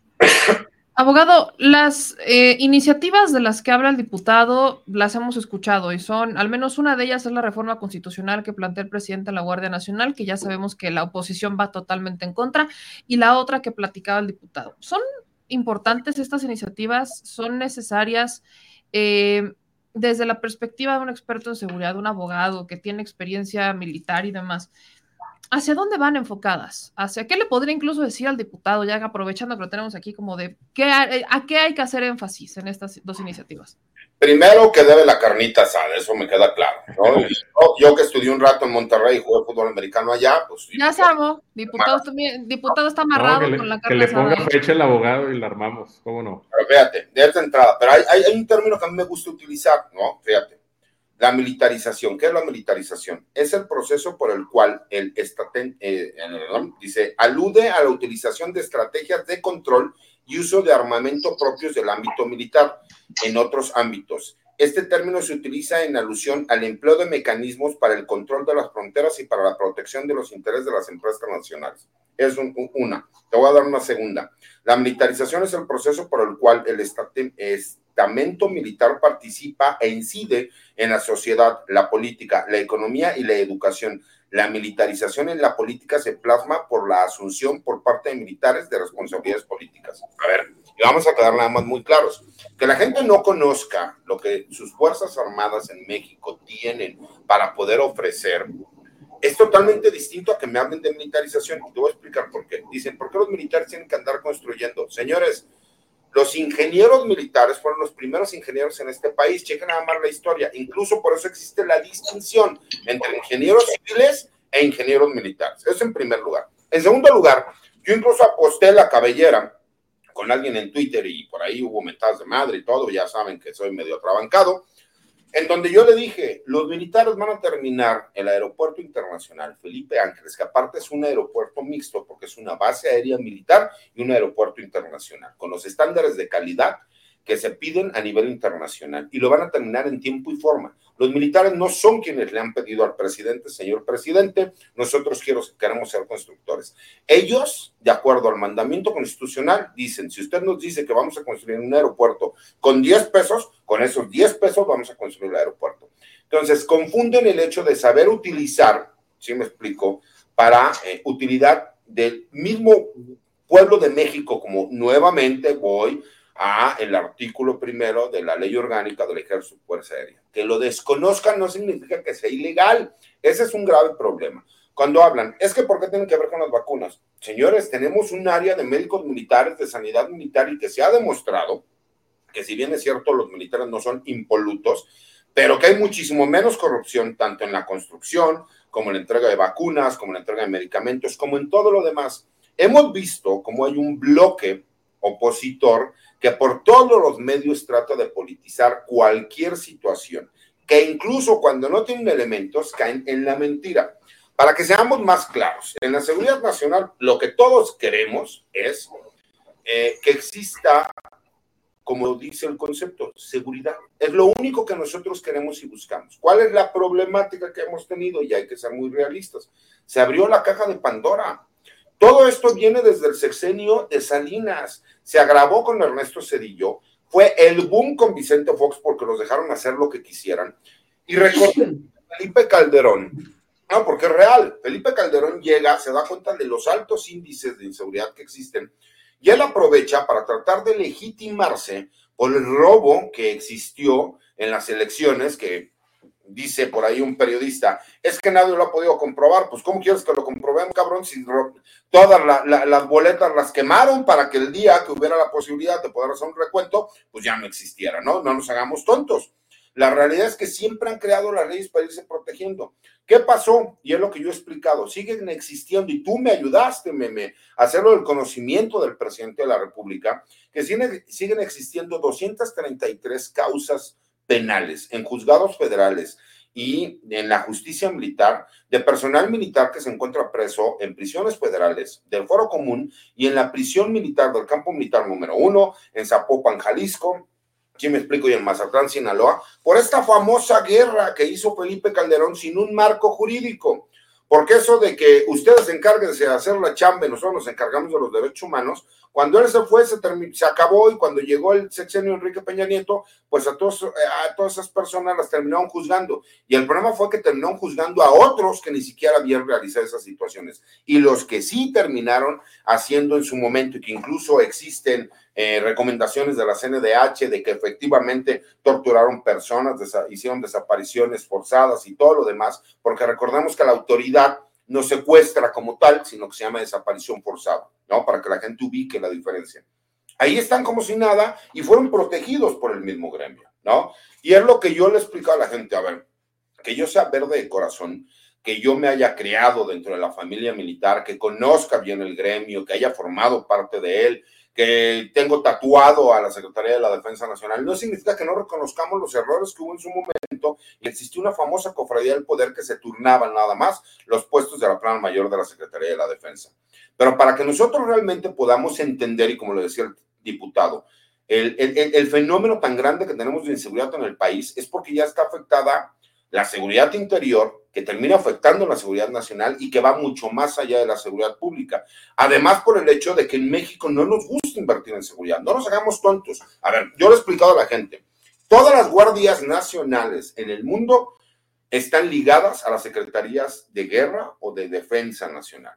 Para que nosotros podamos cumplir con los mandamientos internacionales, independientemente, y es lo que yo luego les digo, señor diputado, échenle coco, ¿no? Se supone que tendría que haber una policía federal independientemente a una guardia nacional. Pues ahí tenemos también a la de la Fiscalía General de la República, que es una policía de investigación a nivel federal, y que también podría existir si me explico, una policía a nivel federal que fue, será completamente civil y que única y exclusivamente se encargará a lo mejor de investigar y perseguir ciertos delitos para cumplir con esos requisitos internacionales. Desafortunadamente, como se lo he explicado a todo el mundo, si ustedes quieren, yo me llevo a mis soldados, ¿eh? nos regresamos a los cuarteles militares. ¿Y qué va a pasar con este país? Ya vimos que las policías no tienen la capacidad, los políticos no les gusta invertir en seguridad pública porque no es rentable. Es así de fácil. Al político no le gusta invertir, y llámese presidente municipal, gobernador, no le gusta invertir porque para poder ver el proceso y los resultados pasan muchos años. Entonces, mejor ese presupuesto lo utilizan para otra cosa y es más fácil echar la culpa a la federación o echar la culpa al gobierno estatal por las pifias y deficiencias que se tienen, porque aparte le pusimos unos requisitos a los policías impresionantes de gente a lo mejor como yo, que estamos desde acá afuera en la comodidad de una oficina, diciendo cuáles tienen que ser los requisitos que tienen que cumplir, ¿no? Y así mismo dicen, es que la Guardia Nacional no ha certificado sus elementos. Perdóname, pero la Secretaría de la Defensa Nacional, que ellos venían de la Secretaría de la Defensa Nacional y de la Secretaría de Marina Armada de México, pues por supuesto tienen un procedimiento interno en lo cual ellos investigan cómo la forma en que se tiene que llevar a cabo. Ah, no, pero ellos quieren que se cumpla forzosamente con un protocolo que además se daba por, por, por instituciones civiles, las cuales cobraban por realizar ese trámite, que era un negocio que este famoso club de Toby realizaba. Entonces creo que tenemos que acabar primero por lo, con los opinólogos que critican todo cuando la realidad es, a ver, ¿cómo le hacemos para crear 250 mil policías?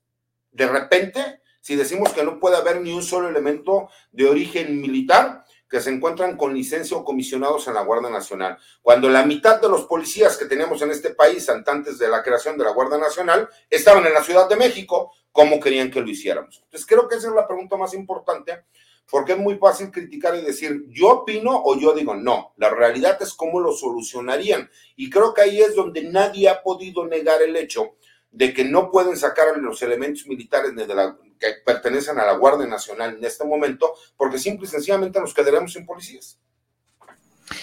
Y diputado, y al respecto, ¿qué van a hacer desde la Cámara Federal? Porque lo que, o sea, el escenario que está planteando el abogado es un escenario que hace, o sea, plantea varias soluciones que no solamente son con estas dos reformas, sino que estamos hablando de, vaya, si a los estados y municipios no les gusta invertir en sus policías, ¿cómo se les va a obligar? O entonces, ¿para qué se les da presupuesto de seguridad si no lo van a invertir en lo que lo tienen que invertir? Efectivamente es un problema y no tiene una solución fácil es importante ver una cuestión. Se tiene que coordinar tres instancias, la federal, la estatal y todas las municipales. Y esto obviamente genera problemas porque la información no fluye. Y luego también hay cuestiones de desconfianza, hay cuestiones en donde eh, hay recelos, hay egos encontrados, temas de la condición humana, y la realidad es que no se ha generado esta coordinación. Ahora, segundo, no puede haber eh, desarrollo si no hay seguridad y no puede haber seguridad si no hay desarrollo. Eso es una máxima de, la seguridad nacional. La seguridad nacional eh, abarca muchas cuestiones, porque la gente muchas veces las confunde con seguridad pública, no tiene nada que ver. O sea, la seguridad nacional abarca ferrocarriles, abarca puertos, abarca aeropuertos, abarca la misma economía, micro y macroeconomía, abarca eh, todas las telecomunicaciones, fronteras, y si no está todo esto adecuado para que haya viabilidad del Estado mexicano, pues se hace una descomposición y empezamos a ver lo que vimos eh, en México desde hace muchos años y que ahora el, gobierno actual está tratando de resolver bajo una óptica multidimensional, porque no nada más se le puede abordar arreglando un tema. Eh, las policías sí puede, puede ser una propuesta viable que exista eh, la Guardia Nacional y que también existe otro cuerpo de policías y que los elementos sean operativos. Esto también es muy importante. O sea, actualmente, como dijo el abogado, eh, antes muchos estaban en la Ciudad de México, estaban en oficina, no estaban desplegados. Y ahora más del 90% están desplegados, o sea, están en campo, están haciendo eh, estas labores de, patrullaje, están haciendo estas labores de también eh, sacar información, inteligencia de cómo están las colonias, cómo están los sectores que eso también es importantísimo. Tiene que haber eh, una estrategia preventiva y no solo reactiva. Tiene que haber más contacto con la ciudadanía, que la ciudadanía se sienta en confianza de platicar eh, las cuestiones con, con eh, sus policías, de cómo ven la colonia, cómo ven la situación y esto replicarlo a nivel nacional. Y luego, insisto, se necesita crear esta ley que justamente la estoy trabajando eh, en coordinación con el doctor David Pérez, muy preparado y un, gran mexicano, respecto a generar esta confianza para que la ciudadanía haga estas denuncias anónimas y sepa que está garantizado su anonimato y que por otro lado se establezca una base de datos transversal para que esta base de datos pueda llegarle a todas las instancias federal, estatal y municipal, porque las acciones con base en información son mucho más efectivas que eh, las acciones eh, hechas al ahí se va, hechas por improvisación y, peor aún, hechas eh, con actos corruptos y con colusión a veces con el crimen organizado. Entonces, esta ley esperaría también terminarla, y aquí me voy a comprometerme aquí en tu programa, en las próximas tres semanas. es una ley completamente nueva, no existe actualmente, pero si podemos ponerla en práctica, porque una cosa es que se publique en el diario, federal, en el diario eh, de la federación o, eh, y otra cosa es la implementación, ver el presupuesto, ver eh, quiénes van a ser las instancias encargadas. Y un problema en México es que muchas veces las leyes se crean, se publican en el diario oficial de la federación, es decir, ya pasan por ambas cámaras, por el Senado y la Cámara de Diputados, pero no se le da el seguimiento y no se hace una planeación de cómo se va a implementar. Esa es una cuestión, pero son, son muchas las que se tienen que trabajar. Eh, obviamente va a haber un gran debate. Eh, la oposición, el PAN, ha estado en contra de, que la Guardia Nacional esté adscrita eh, al ejército, que sea una rama, así como la rama de caballería, la de infantería, la de artillería, todas estas ramas que tiene el ejército, pues la Guardia Nacional va a ser otra rama con un adiestramiento adecuado para la seguridad pública, algo que en el 2007 eh, Felipe Calderón no hizo, de ninguna manera quiso crear el marco normativo y tampoco la capacitación para, eh, para las Fuerzas Armadas en labores de seguridad pública. Entonces, la verdad es que yo sí estoy, eh, estoy con esperanza en el futuro de que podamos avanzar sobre muchos temas.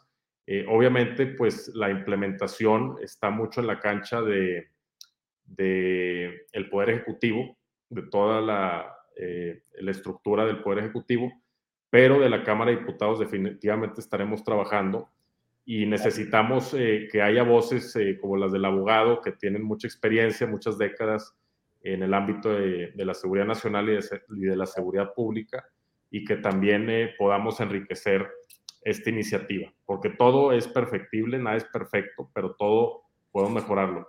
Y también quería mencionar dos cosas, porque se tocó hace varios minutos el tema de, de la militarización. No se está militarizando, o sea, que quede clarísimo que la oposición, especialmente el PAN, no leen, solamente opinan eh, sin tener los elementos, sin tener eh, el conocimiento real.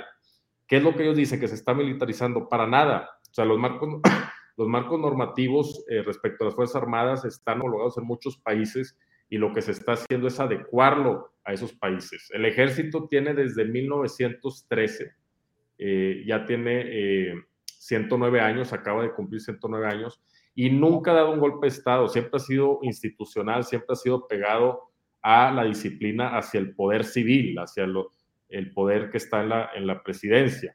Entonces, a final de cuentas, eh, esto que dicen que se está militarizando no es cierto, para nada es cierto, y también la percepción ciudadana, a diferencia de las policías municipales y estatales, la percepción ciudadana del ejército es altísima. Es superior inclusive que, la iglesia, que en México, eh, pues mucha gente tiene una buena opinión de, la iglesia. Las Fuerzas Armadas están por encima. O sea, la gente sí se siente segura cuando ve eh, eh, una patrulla, cuando ve un elemento del ejército y sabe que pues este elemento trae todo una disciplina detrás, trae todo eh, unos valores que se les arraiga desde, desde su capacitación, el amor por México, el amor por las instituciones. Y obviamente, como dijo el abogado hace 20 minutos, pues sí, hay elementos eh, eh, corruptos como en todos lados, pero yo sí siento que cuando ya se le dé el tiempo de maduración a la Guardia Nacional, se va a ver una gran diferencia. Y a final de cuentas, lo que dijiste, de que si las policías estatales y municipales no están dando resultados, los gobiernos de los estados o municipios no le están dedicando el presupuesto y la atención que requiere, pues poco a poco la federación pudiera eh, ir tomando un rol más preponderante. Ya veremos en los próximos años, pero sí es importante tratar de hacer un esfuerzo conjunto. Somos un sistema republicano federal y al ser federal, pues también tiene que tomar eh, su rol que les corresponde a los 32 estados y a los más de 2.600 municipios. No es fácil, definitivamente no es fácil, pero podemos empezar eh, por líneas de acción muy concretas como el tema de la coordinación, el tema de la denuncia anónima, porque actualmente, y esto sí lo voy a tener que decir aquí eh, en público, muchas veces se dan palos de ciego se dan improvisaciones porque no se cuenta con todos los elementos de inteligencia, con los elementos de información para poder hacer operaciones coordinadas. Fíjate, hay algo que yo, yo quiero comprometer de una vez al señor diputado. Hay un delito que yo me gustaría que ustedes lo pudieran eh, plantear en la, en la Cámara. Hay un delito que últimamente ya nos adecua a los tiempos modernos y es el delito de deserción que, sucede en las Fuerzas Armadas. ¿En qué sentido?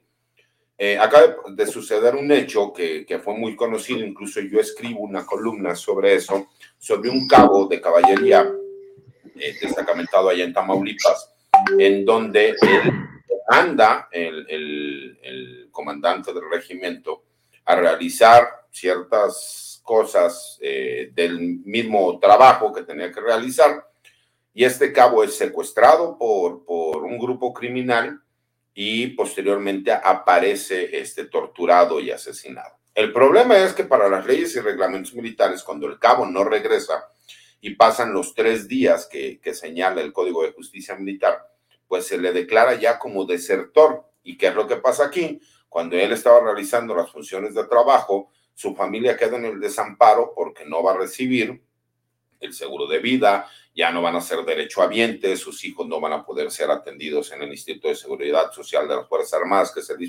etcétera, etcétera, etcétera.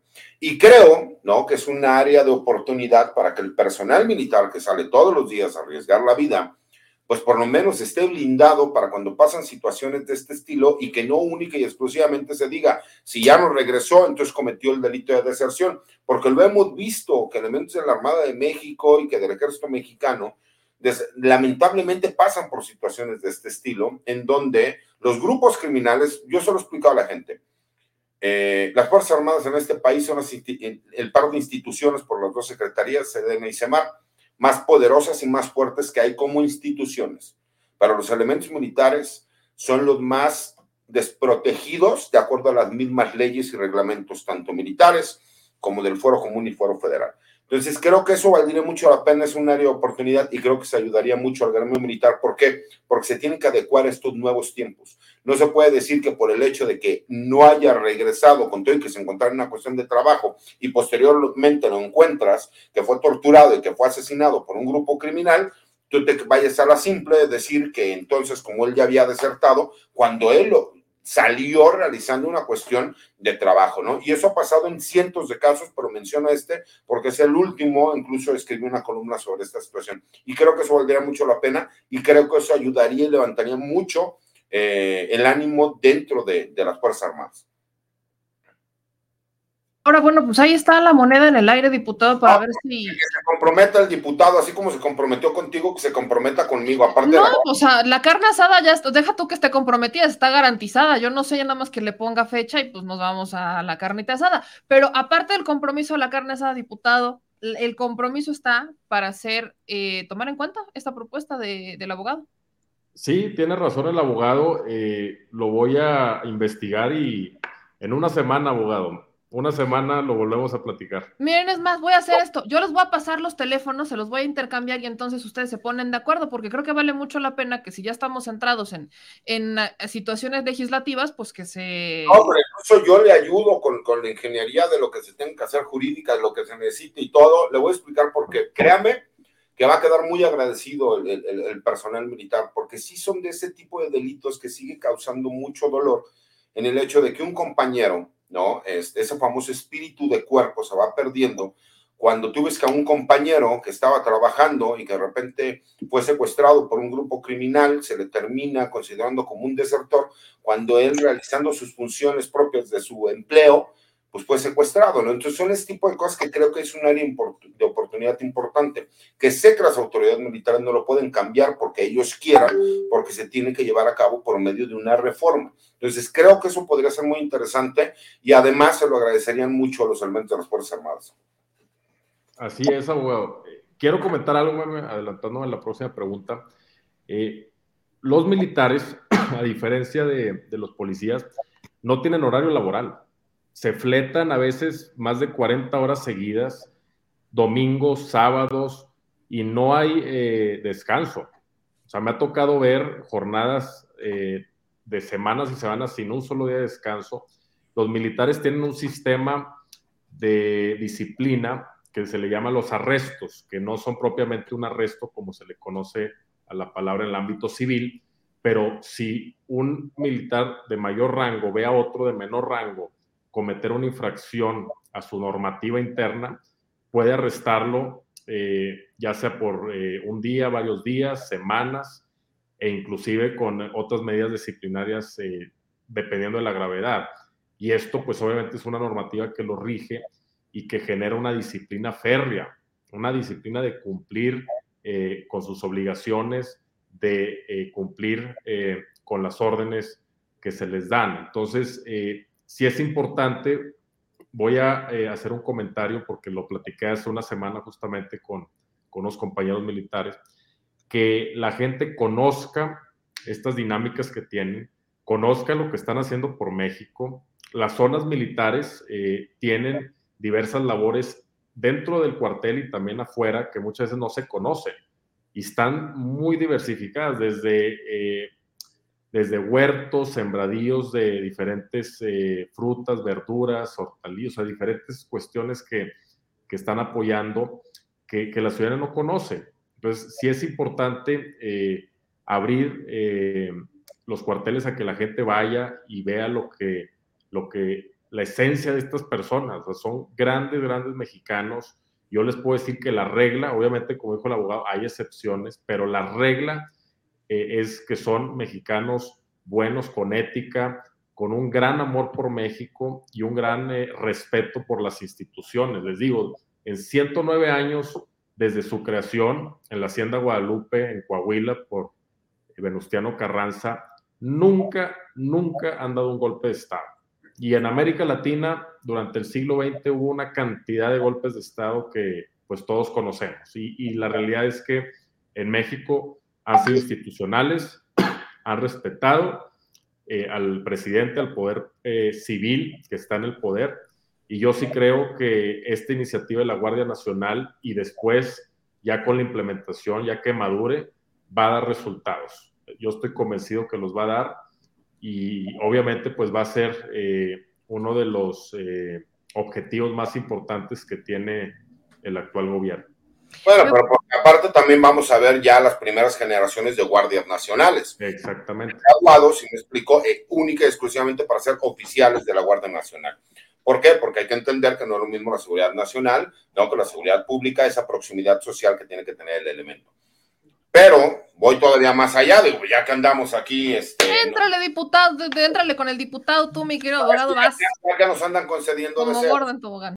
No, es que a mí en lo personal sí me llama la atención porque, a ver, tenemos leyes dentro del ejército que pues, tienen más de 70, 80, 90 años, ¿no? Entonces, creo que sí valdría la pena que se pudiera hacer esta reingeniería jurídica que se tiene que llevar a cabo. ¿Por qué? Porque incluso hay un reglamento de militares procesos sentenciados y con este nuevo sistema de justicia penal muchas veces se confunde, porque la vinculación a proceso, como abogados sabemos que incluso sigue siendo una etapa previa a un juicio. ¿Por qué? Porque para eso hay una audiencia de juicio, porque incluso hay una investigación complementaria. Entonces, no puede ser posible que ellos, cuando se crea esa ley, que era todavía con el sistema anterior, pues se considere que cuando se vincula a proceso es porque a la persona ya se le está procesando como tal cuando existe una investigación complementaria. Y esa es otra oportunidad que se podría utilizar ahí y que hay muchísimas que se podrían dar y que la, lamentablemente muchas veces en la Cámara de Diputados y en la Cámara de Senadores desconocen cuáles son las cuestiones de carácter jurídico.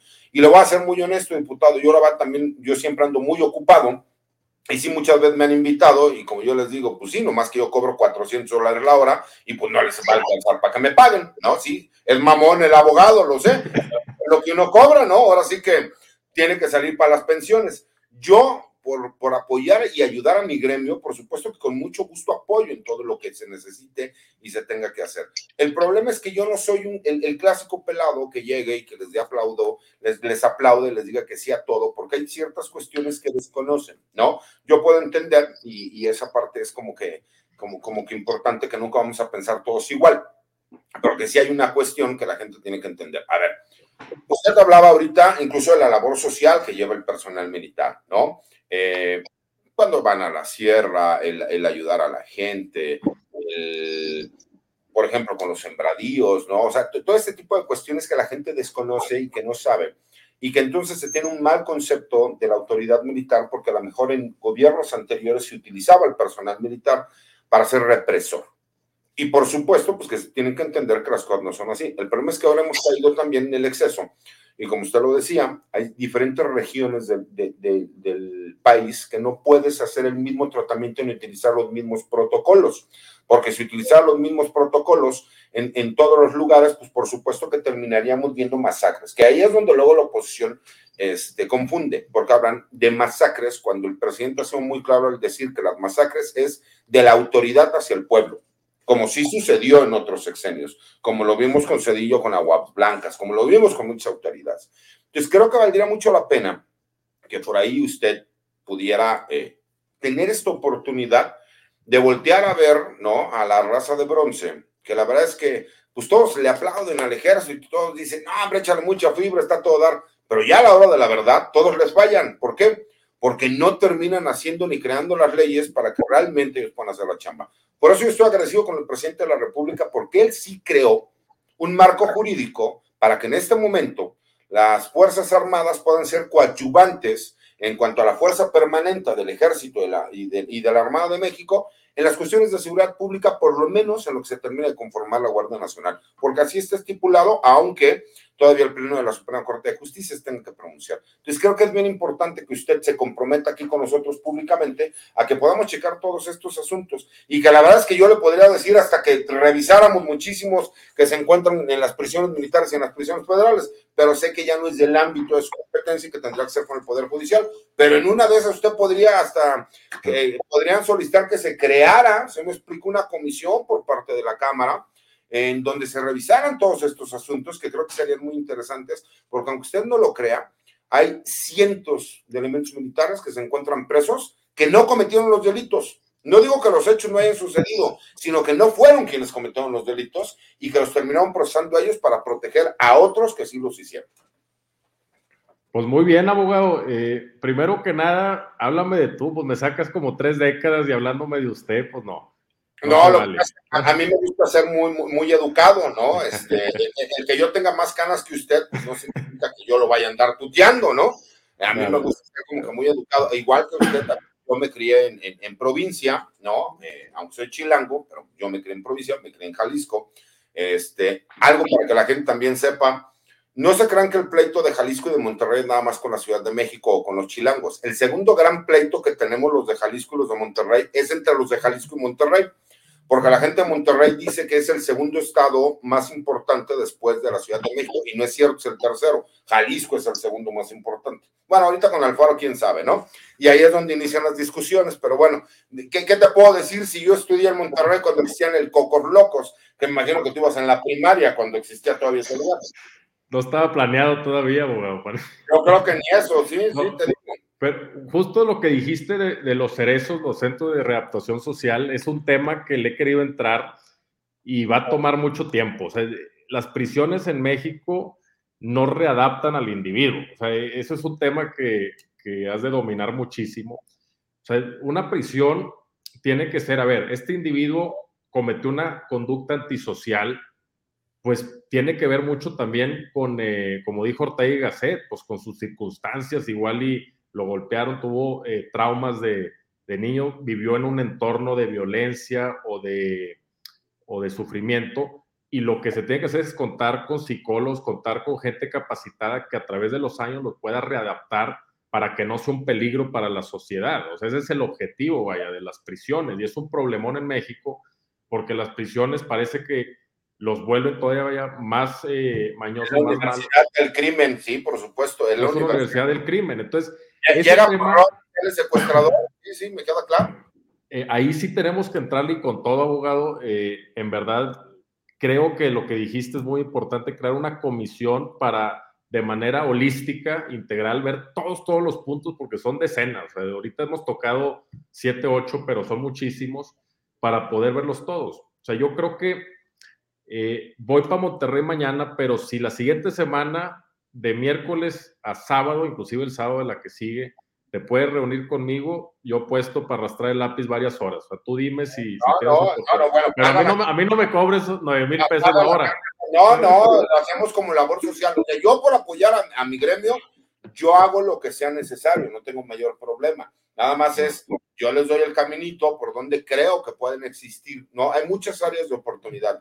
Lamentablemente, cuando el elemento militar eh, deja de funcionar, por así decirlo, a la institución, muchas veces muchos de ellos fueron desechados para cuidar el buen nombre de la institución. Gracias a Dios se acabó con esa cofradía del poder, con todo y que hay algunos escondidos por ahí, y se cambió incluso la forma de trabajo dentro de las Fuerzas Armadas, que hay muchas áreas de oportunidad, por supuesto, pero y ahora sí que Meme fue la que nos ayudó. Yo me comprometo. A ver, Meme. No, yo les dejo el programa, ya ahí quédense, Ramiro ya me está mentando la madre, seguramente, entonces yo... No, no, me queda claro. Aparte, yo me tengo que robar a Meme para llevármela a mi programa. Yo tengo un programa el día de hoy, por andar con mi totero aquí, este, que, que aquel programa no se crea que es serio, es hablamos de la mortalidad del cangrejo. A ver, Porque... invítalo, invita al diputado a ver si te habla de la inmortalidad del cangrejo de los de Nuevo León. No, lo que pasa es que si invitamos al, al- al diputado, pues entonces vamos a terminar haciendo una carne asada y ya lo hacemos presencial, nos quitamos de problemas, no tiene mayor bronca. Porque aparte sí soy aferrado, o sea, no tiene idea. Yo sí como los de Monterrey. A mí ahorita me dan chance y ahorita yo hago una carne asada. O sea, yo sí estoy bien aferrado y bien necio, ¿eh? Real. Real hace carnes asadas todos los fines de semana. Real. Claro. Y Pero- nocturnas también, la gente me dice, ¿y eso? Digo, pues es que es lo más normal allá.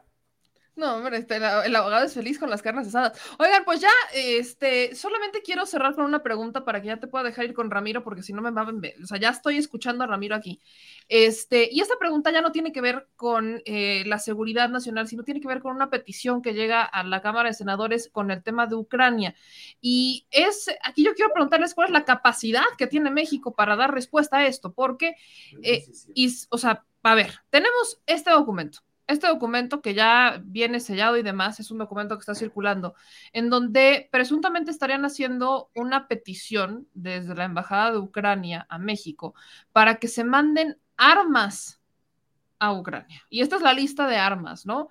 Aquí este, quieren chalecos antibalas y cascos, todo tipo de aparatos de comunicaciones, principalmente aparatos de radio portátiles militares, este, armas este, guiadas antitanques, armas pequeñas, lanzagranadas y otras municiones modernas y de origen de la Unión Soviética y demás. Este es un documento que está circulando, que estaría dirigido a eh, Olga Sánchez Cordero en la Cámara, en el Senado, y que trae pues ya el sello de que se recibe en el Senado de la República. No sé me, me, extraña un poco la petición, pero aquí los dos son expertos. Entonces, este documento, ¿cómo lo ven? Eh, ¿Lo consideran natural? ¿México tiene la capacidad no. para entregar este tipo? Meme, definitivamente no. Hay que revisar el artículo 89, fracción décima, que marca nuestra política exterior de cómo nos tenemos que guiar desde la presidencia, el canciller. Eh, la no intervención en asuntos internos de tu país es importantísimo. O sea, desde que lo sacaste ya, eh, ya sabía totalmente la respuesta. No podemos estar metiendo porque entonces al árbitro de quién está. O sea, todos los temas pues tienen muchas aristas y a final de cuentas, como Estado mexicano, tenemos que abogar por el diálogo, tenemos que abogar por la solución pacífica de las controversias, pero definitivamente estar eh, suministrando municiones, armas, no es la solución. No sé eh, qué opina el abogado, pero definitivamente... No, es que incluso legalmente estamos prohibidos, nosotros practicamos Exacto. la doctrina templada. Y el, como lo dice el diputado, el artículo 89 es muy claro en la forma, el no, inter, la no intervención en cuestiones eh, eh, de origen internacional. Se me explicó una cosa la diplomacia, de cómo se pueda manejar y que México no esté de acuerdo, que vote en contra a lo mejor de, de lo que fue la incursión militar por parte de Rusia hacia Ucrania. Pero nosotros incluso estamos impedidos para eh, darle, da, darle respuesta positiva a la solicitud que está haciendo el gobierno ucraniano. Incluso, eh, ya ves que de repente nos dicen que, porque, que México ya forma parte de, esta, de, de estos grupos de la ONU y de la OTAN. Sí, pero vamos como observadores. Incluso los elementos militares no van y participan en conflictos bélicos como tal. Entonces, eh, esa es una parte que creo que es muy importante que tiene que ver con, con, la política exterior mexicana. Legalmente incluso estamos impedidos para poder dar una respuesta positiva a lo que está solicitando el gobierno ucraniano.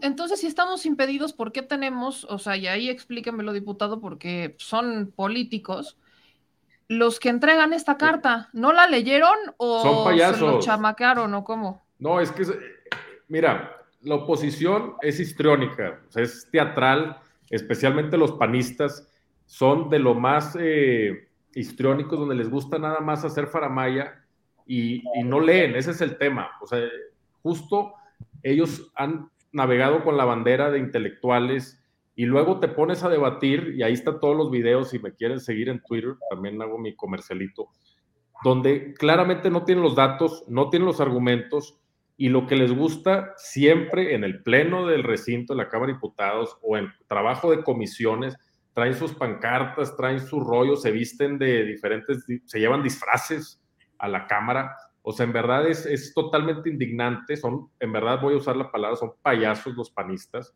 Y también les voy a decir otra cosa, porque el que no conoce la historia está condenado a repetir los errores de la historia. Los panistas, el panismo se creó por Gómez Morín en el 39.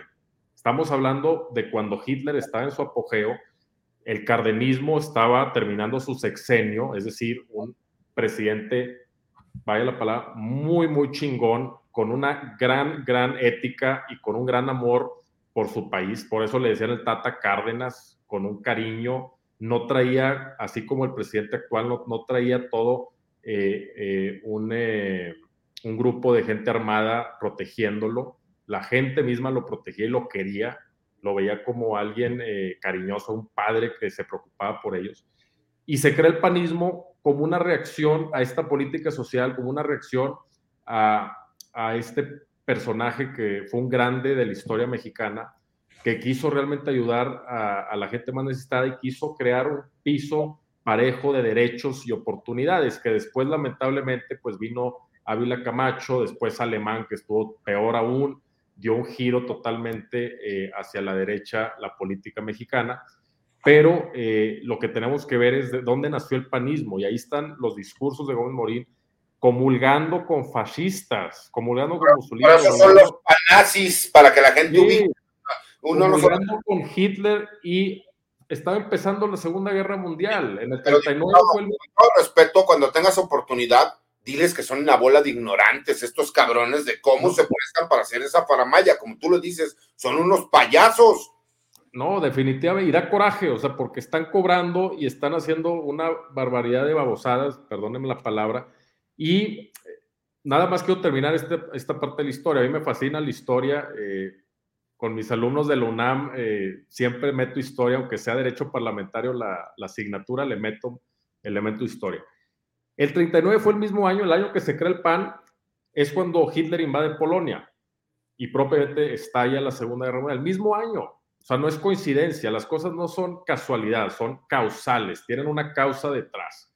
Y obviamente, pues el panismo siempre estuvo enfocado completamente en una minoría, en una élite empresarial y también eclesiástica, estaban puestos de acuerdo también con el alto clero, eso también hay que decirlo. Y eh, obviamente durante la Segunda Guerra Mundial, cuando México entra, que es hasta el 42, digamos el 7 de diciembre del 41, los japoneses invaden eh, las bases navales de Estados Unidos en Pearl Harbor, y como eran parte del eje, aliados con Alemania, pues Estados Unidos declara paralelamente la guerra a Japón y poco después a Alemania. Y México, cuando hunden a nuestros barcos petroleros, el Potero del Llano y la Faja de Oro, pues ya también entramos a la guerra en el 42. Pero todo este tiempo hubo panistas comulgando con los nazis y comulgando con Mussolini en Italia. O sea, eh, no olvidemos la historia, porque todavía hay gente de buena voluntad eh, que vota por el PAN, que desconoce muchas cosas eh, de este partido que en verdad, eh, y se los he dicho en su cara, son nefastos. O sea, en verdad no, no, por favor, y todos estos espacios son muy buenos para crear conciencia, no nos dejemos engañar nunca más. O sea, porque hay errores, la realidad es que hay errores que se tienen que ir remediando en todos lados. O sea, decir que no pues sería eh, no estar siendo sinceros. Claro que en el movimiento de la transformación tenemos que seguir haciendo ajustes para mejorar diferentes aspectos. Lo que no se mide no se puede mejorar y estamos midiendo cuantitativa y cualitativamente para mejorar la gestión de gobierno, para poder crear un país de bienestar, un país de oportunidades.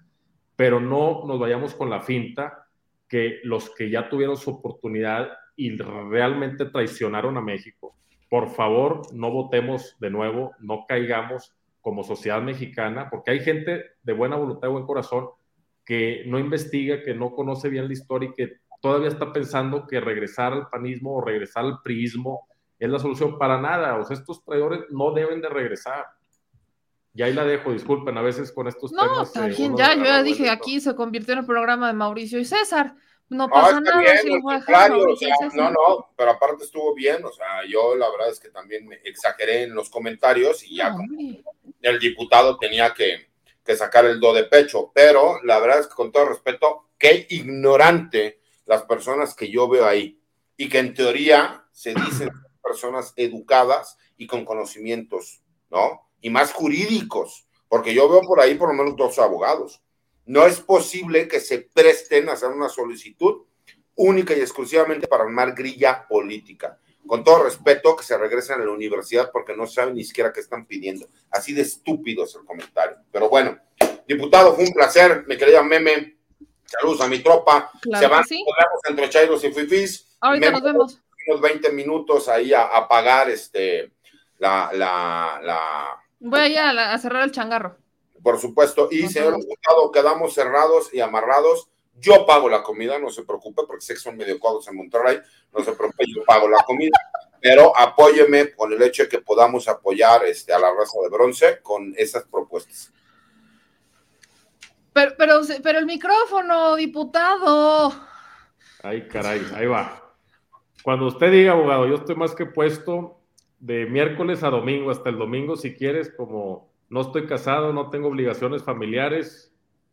No se preocupe, yo soy cuatro veces divorciado, tengo tres hijos, y aún así me los llevo también allá a jugar con nosotros, pero le chingamos, usted no se preocupe. Yo, yo, yo nunca me he casado, prefiero eh, vivir solo, pero ya me contarás, ya me Yo contarás. cuando me aburro me caso y lo, divorcio. Ay, es que al abogado le encanta casarse y divorciarse. Sí, lo, mío, lo mío, lo mío, lo mío es casarme para Y después divorciarme. Es que Sí. luego hay poco movimiento en el despacho, entonces para que se vea movimiento me caso, me divorcio. Hay que divertirse un rato, hay que hacer, hay que trabajar. hay que trabajar, Así es, aunque así sea en lo personal. Bueno, ahorita nos vemos, mi querido abogado, que te sigan en todas tus redes sociales y ahorita nos vemos ahí en Chairos y Fifis.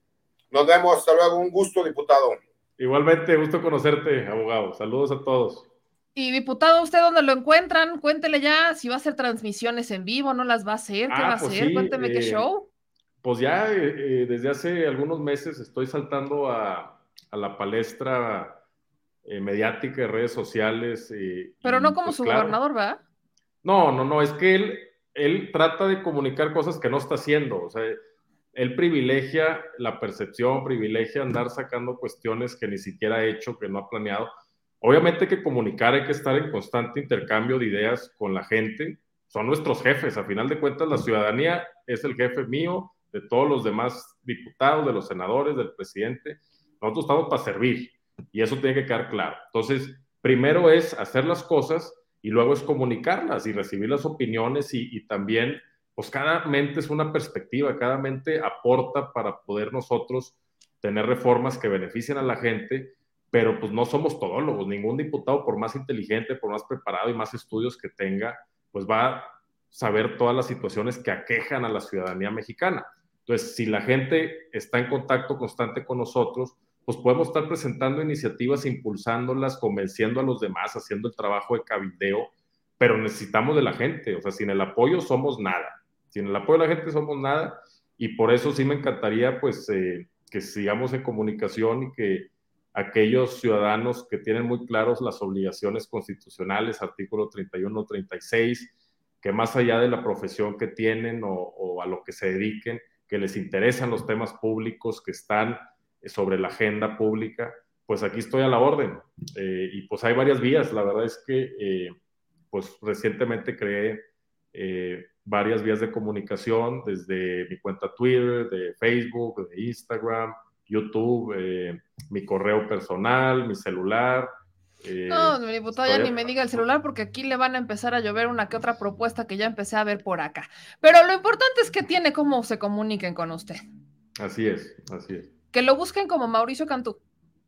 Sí, eh, bueno, mi Twitter es Cantú Mauricio, es al revés, primero mi, mi apellido, Cantú Mauricio, eh, mi cuenta de Facebook es Mauricio Cantú GZZ, la página, y Instagram, hasta tengo TikTok, eh, abrí uno recientemente hace dos semanas, es Rojo Mauricio, rojo por fuera y rojo por dentro, Rojo Mauricio en Instagram y, y en TikTok Eso es que todo, también es, es, es, una manera de comunicar también lo que estamos haciendo. Pues le agradezco mucho que nos acompañara y espero que volvamos a tener una mesa así con el abogado y a ver si se arma la carnita asada. Muy bien, yo más que puesto, meme. Y gracias por, por invitarme y por el tiempo. Muchas gracias, diputado. Un abrazo. Saludos a todos los que están viendo. Hasta luego. Buenas noches. Pues ahí lo tienen, o sea, esto se convirtió en el programa de Mauricio y César, César y Mauricio, la carnita asada, los divorcios, los matrimonios, y pásenme a los militares y les, o sea, bueno, esto se convirtió en el programa de ya mejor me voy y cierran el changarro.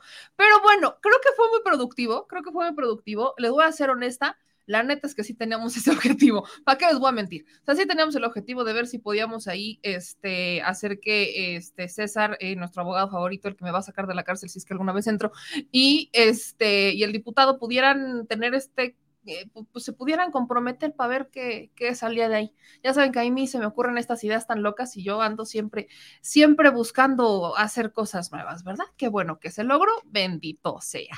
Y oigan, no se les olvide que es importantísimo darle like manitas arriba, suscríbanse y activen las notificaciones, porque solamente así vamos a seguir creciendo y vamos a seguir haciendo este tipo de travesuras. Esperamos hacerla con otros diputados y vamos ahí así, haciendo el, el, el match entre ambos. Voy a leer algunos de sus comentarios porque lo dicen que no los. Eh, dicen por acá, no digas eso, me, dice Aries. Eh, luego dice, muy buen programa, dice Lucy Arango. Eh, Frank aquí nos dice con la chile alcancía alcanza para las carnes y cerbatanas. No, no, no, no, no, no, a mi chile alcancía no la metan. Ahí se, o sea, la chile alcancía tiene un propósito y es que ustedes decidan a dónde nos vamos a ir. No es para que se destine a las carnes asadas, eso es un compromiso completamente independiente. Este, nos dicen acá en sus comentarios, ánimo meme, muchas gracias a Carol. Este, luego nos dicen aquí, en sus comentarios, este diputado la casada de su esposa dice José González. Este, dice Meme, yo no entiendo por qué en Monterrey, teniendo políticos como el diputado, tienen el gobierno como en el que tienen. Es como el misterio, oiga. Yo también lo he pensado, mi querido Roberto. Es el misterio. La, gente de Monterrey es rara. No todos, o sea, la gente no es rara, pero no son todos. Creo que hay esperanza y me he topado. Se acordarán de estos jóvenes con los que pudimos platicar en la este, autónoma de, de Nuevo León, ¿no? Y luego nos dicen acá en sus comentarios, Led Mape es el próximo gober de Nuevo León pues a ver si se anima, vamos a ver, vamos a ver si da el ancho. Luego acá nos dicen en sus comentarios, este, mi vidita, el primer paso es abrir la comunicación, queremos más congresistas con ese pensamiento, que no cambie. Vamos a ver, y dicen aquí en otros comentarios, nos vemos chicos, un placer, ya se nos va nuestra barbarita. Y lo dice Raimundo, cierto, las Fuerzas Armadas de Ucrania llevan años amedrentando, abusando y matando a personas en Donbass, Lungas y provocando a Rusia. Ande pues, ande pues. Gracias a Polemón, que también nos mandó un super chat aquí de 10 dólares. Déjeme lo voy a integrar en mi chile alcancía. Este, aquí, este, espérate, que ya, ya, no, ya no pinta mi pluma, productor. Falta de presupuesto, falta de presupuesto. No, Palemón, espérate, ya, ya pinto, ya pinto mi pluma. Este, yo aquí en la austeridad, mi pluma eterna. 10 dólares. Ah, mira, señor productor, miren, hombre, que anda estrenando. Espérense, vean nomás la pluma del señor productor. Miren nomás. Eh, no, no, vean nomás esto. Tenga usted, no, no, no. Dicen que nunca se deben de prestar las plumas, que porque es la pluma de, de la firma. Dicen, dicen, dicen. Pero bueno, vamos con el último tema. Vamos con el último tema antes de irnos, porque ya es muy noche, hay que descansar. Y yo todavía parece que tengo que, tengo que migrar. ¿Te están pidiendo qué? Que migres. Que migre. Ah, ahorita migro, pero diles que te mande la liga, ¿no? Porque no me han mandado. O sea, ¿cómo quieren que migre si no me mandan ninguna liga? ¿Qué pasó? Ah, pues a ver si se le hace, a ver si se les hace que lo han pedido. Pero a ver, Voy con el último tema que tiene que ver justo con los diputados. Y a ver, ahí, va, ahí va. Primero quiero que ustedes vean y escuchen este video de Lorenzo Córdoba. Sí, tenemos que hablar otra vez del árbitro electoral.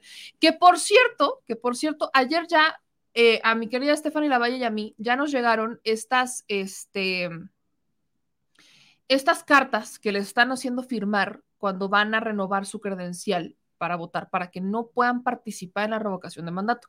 Las que el consejero dijo que no, este, que no eran ciertas, ¿no? Las que ayer que entrevistamos al consejero José Roberto Ruiz Aldaña dijo que no existían, que no, eso no era cierto. Bueno, ya las tenemos, ya me las mandaron por correo, ya les sacamos una nota en The Mexico News y ya se las mandé, de, hecho se los voy a mandar ahorita al, este, al, al consejero. Les voy a mandar a José Roberto Ruiz Aldaña para que pues ahí ustedes puedan, este, para que puedan, para que se compro, ayer se comprometió con nosotros, disque a hacer la denuncia, ¿no? Bueno, entonces quiero que vean escuchen lo que dijo el día de hoy, esto, el video que comparten, se los voy a agarrar tantito a los compañeros de la octava, en donde Lorenzo Córdoba otra vez insiste con el asunto de la polarización política y la intolerancia, en donde dice que se pone en riesgo la democracia. Pero es que esto tuvo una repercusión, pues, ¿cuál fue? ¿Cómo le explico que otra vez en la Cámara de Diputados Sergio Gutiérrez Luna vuelve a interponer una acción de inconstitucionalidad en contra del INE? Vamos por partes y vamos primero con esto de Lorenzo Córdoba. También es urgente y necesario reconocer y enfrentar el contexto de polarización en el que nos encontramos. El tipo de polarización que vivimos hoy, desde hace al menos un lustro, es muy diferente a cualquier otra experiencia colectiva que hayamos vivido antes. Y en esto quiero ser claro, la polarización también forma parte de las democracias. Una campaña electoral es el espacio institucional en donde las posturas distintas se confrontan de cara al, voto ciudadano. Pero una cosa es la polarización aceptable en términos democráticos y es el tipo, otra cosa es el tipo de polarización que hoy estamos viendo. Una polarización que además de su lógica de eh, binaria, hoy además está eh, aderezando y potenci potenciando y agraviando con el valor antidemocrático por excelencia, la intolerancia.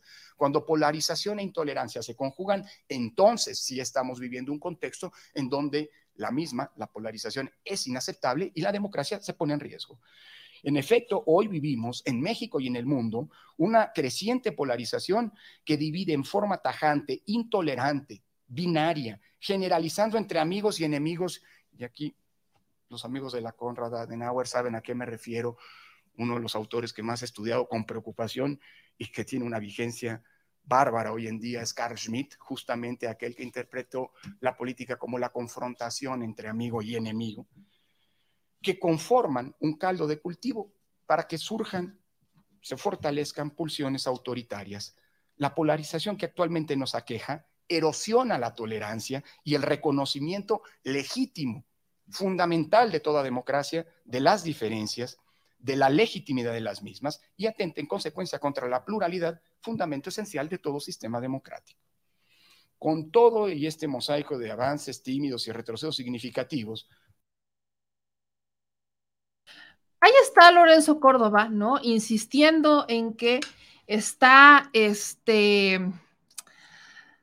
polarizado, ¿no? Ya saben aquí el, Tatanca Córdoba, ¿no? Súper él en filósofo. Pues vea usted la respuesta que hay por parte de la Cámara de Diputados, que esto también entra en análisis porque por ahí dicen, ya también me llegó, hagan de cuenta que me llegó el reporte, que esto que hace Sergio Gutiérrez Luna está muy lejos de tener que ver con realmente un interés legítimo por ponerle eh, un freno al INE y tiene que ver con la aspiración que tiene para gobernar el estado de Veracruz ahora me empiezan a cuadrar varias cosas, pero vamos por partes, eso lo entraremos en análisis. Vea usted y escuche la nueva acción de inconstitucionalidad que presentan en la Cámara de Diputados. El día de hoy, en representación de la Cámara de Diputados, presenté controversia constitucional en contra del Instituto Nacional Electoral. Estamos impugnando un acuerdo del propio Instituto Nacional Electoral por el que interpreta el concepto de propaganda gubernamental en el proceso de revocación de mandato impone medidas cautelares en vía de tutela preventiva que no tienen sustento en la ley. La actuación de la autoridad electoral invade las competencias legislativas del Congreso de la Unión, dado que la Constitución Federal sujeta al principio de reserva de ley la definición de los elementos constitutivos de la propaganda gubernamental, así como el régimen de medidas cautelares y sanciones. De igual manera, vulnera también los derechos fundamentales en perjuicio de la ciudadanía, como lo son el de libertad de expresión y acceso a la información. La actuación del INE viola además la decisión adoptada por la propia Suprema Corte de Justicia de la Nación en la sentencia dictada con motivo del análisis de la acción de inconstitucionalidad promovida en contra de la Ley Federal de Revocación de Mandato al determinar que el único ordenamiento sancionatorio para el proceso de revocación de mandato es la Ley General de procedimientos electorales y no un reglamento, como indebidamente lo ha venido haciendo el Instituto Nacional Electoral. Y bueno, ¿cómo le explico que yo tengo ese sentimiento de que esto no va a prosperar? Yo, vaya, ¿cómo le puedo decir que tengo ese sentimiento de que esto no va a prosperar? ¿Por qué? Porque los diputados tuvieron su oportunidad, tuvieron una oportunidad para ir en contra o para reformar ciertas cuestiones de eh, el INE y no la hicieron. Y si estamos viendo esto es una guerra, es un pleito entre a ver quién puede más, ya es una lucha de poder. Y están esperando la reforma electoral, ¿no? Ya empezaron a hacer algunos acuerdos, ya empezaron a hacer algunos, algunas reformas, ya empezaron a hacer algunos movimientos y los han, han, han ganado un poquito de terreno, pero vaya, a estas alturas no es que el INE sea más poderoso, porque no lo es. El asunto es que el INE no ve más allá, entonces el INE se siente poderoso dentro de su núcleo. Y si algo le puedo decir es que yo lo confirmé ayer cuando entrevistamos al consejero este, José Roberto Ruiz Aldaña, que agradezco que se presente y que agradezco que tenga la apertura de venir a platicar con la audiencia, porque, híjole, estamos otra vez en ese escenario en el que el INE no ve más allá de sus narices, los consejeros no ven más allá de sus narices y cosas en las que nosotros tenemos los documentos, tenemos las evidencias, dicen que no son ciertas. Y, y cómo, perdón, pero por supuesto que hay algo que investigar y ellos están volteando la cara y dicen, no, no es cierto, ¿por qué? Pues porque no sabemos. Luego dicen que los ciudadanos son los que también pueden denunciar y que no es necesario que vaya y que lo haga el propio representante del partido político, pero entonces el ciudadano va y denuncia y ¿qué pasa? Absolutamente nada, nos vuelven a ver la cara como siempre. El instituto requiere de una reforma amplia y profunda en donde deje de rendirle cuentas a los diputados y empiece a rendirle cuentas a los ciudadanos. Es la única vía en la que vamos a encontrar que nuestro árbitro electoral realmente nos dé garantías a nosotros. Imagínense ustedes que pudiéramos elegir, elegir nosotros ciudadanos en una elección a nuestros árbitros electorales. ¿Por qué no? ¿Por qué? Perdón, pero creo que el acto más legítimo que podemos tener es ese.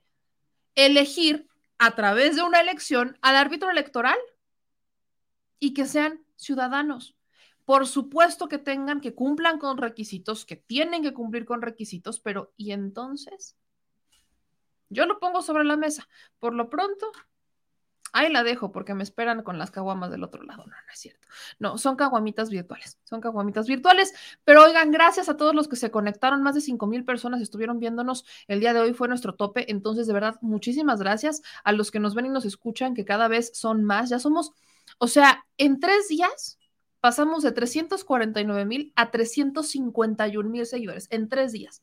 Y esto es gracias a ustedes. Entonces, gracias por seguirnos y eso es solamente en YouTube, porque en Facebook ya llegamos a 314 mil, en Twitter ya somos 160 mil, en los dos Instagrams, en uno ya vamos para 24 mil, en otro vamos para 154 mil. Entonces, esto está creciendo y es gracias a ustedes, gracias a las dinámicas que estamos haciendo, gracias a la cercanía que tenemos y gracias a que estamos aquí presentes para escucharlos y porque este espacio, se los he dicho y se los seguiré diciendo, no es mi voz, es eco de todas y cada una de las voces de ustedes y cada vez tenemos que hacerlo más grande. Entonces, no se les olvide suscribirse y seguirnos en todas las redes sociales. Ya hacía falta aventarnos un programa de dos horas como estábamos acostumbrados y como ya lo saben, nos vemos mañana en el detrás de la mañanera. Claro que sí, como de que no. Vámonos a migrar, a migrar al programa de Chairos y Fifis para poder cerrar el changarro, porque si no, eh, mi querido Ramiro me va a colgar de los chinos, si no es que ya me está colgando por haberle robado a su novio, mi querido César Gutiérrez Priejo, haberle robado a su compa a su, a su compincha, a su pareja, a su, a su compañero de crimen, ya no sé ni cómo llamarle, pero vámonos a migrar para allá, a Chairos y Fifis. Gracias a todas y a cada uno de ustedes, a los que estuvieron en el chat. Y aquí dice jamás no, Dios nos libre. O sea, bueno, es sacrilegio. No, no, no, hombre. No, hombre. Y también para que vaya a venir al, profe, de Rey, que también trae muy buenos temas, y le mando un abrazo enorme a nuestro querido profe de Rey. Ya vámonos, señor productor, despídase. Vámonos. Tres, dos, adiós. Hasta mañana. Si estás en Puebla y quieres un si estás en Puebla y quieres un café que de verdad sepa a café, ve a en Café Vas a encontrar postres, variedad de cafés y tés, pero sobre todo un precio justo y sabor inigualable. Por la pandemia, su servicio es solo para llevar, pero de verdad no te lo puedes perder.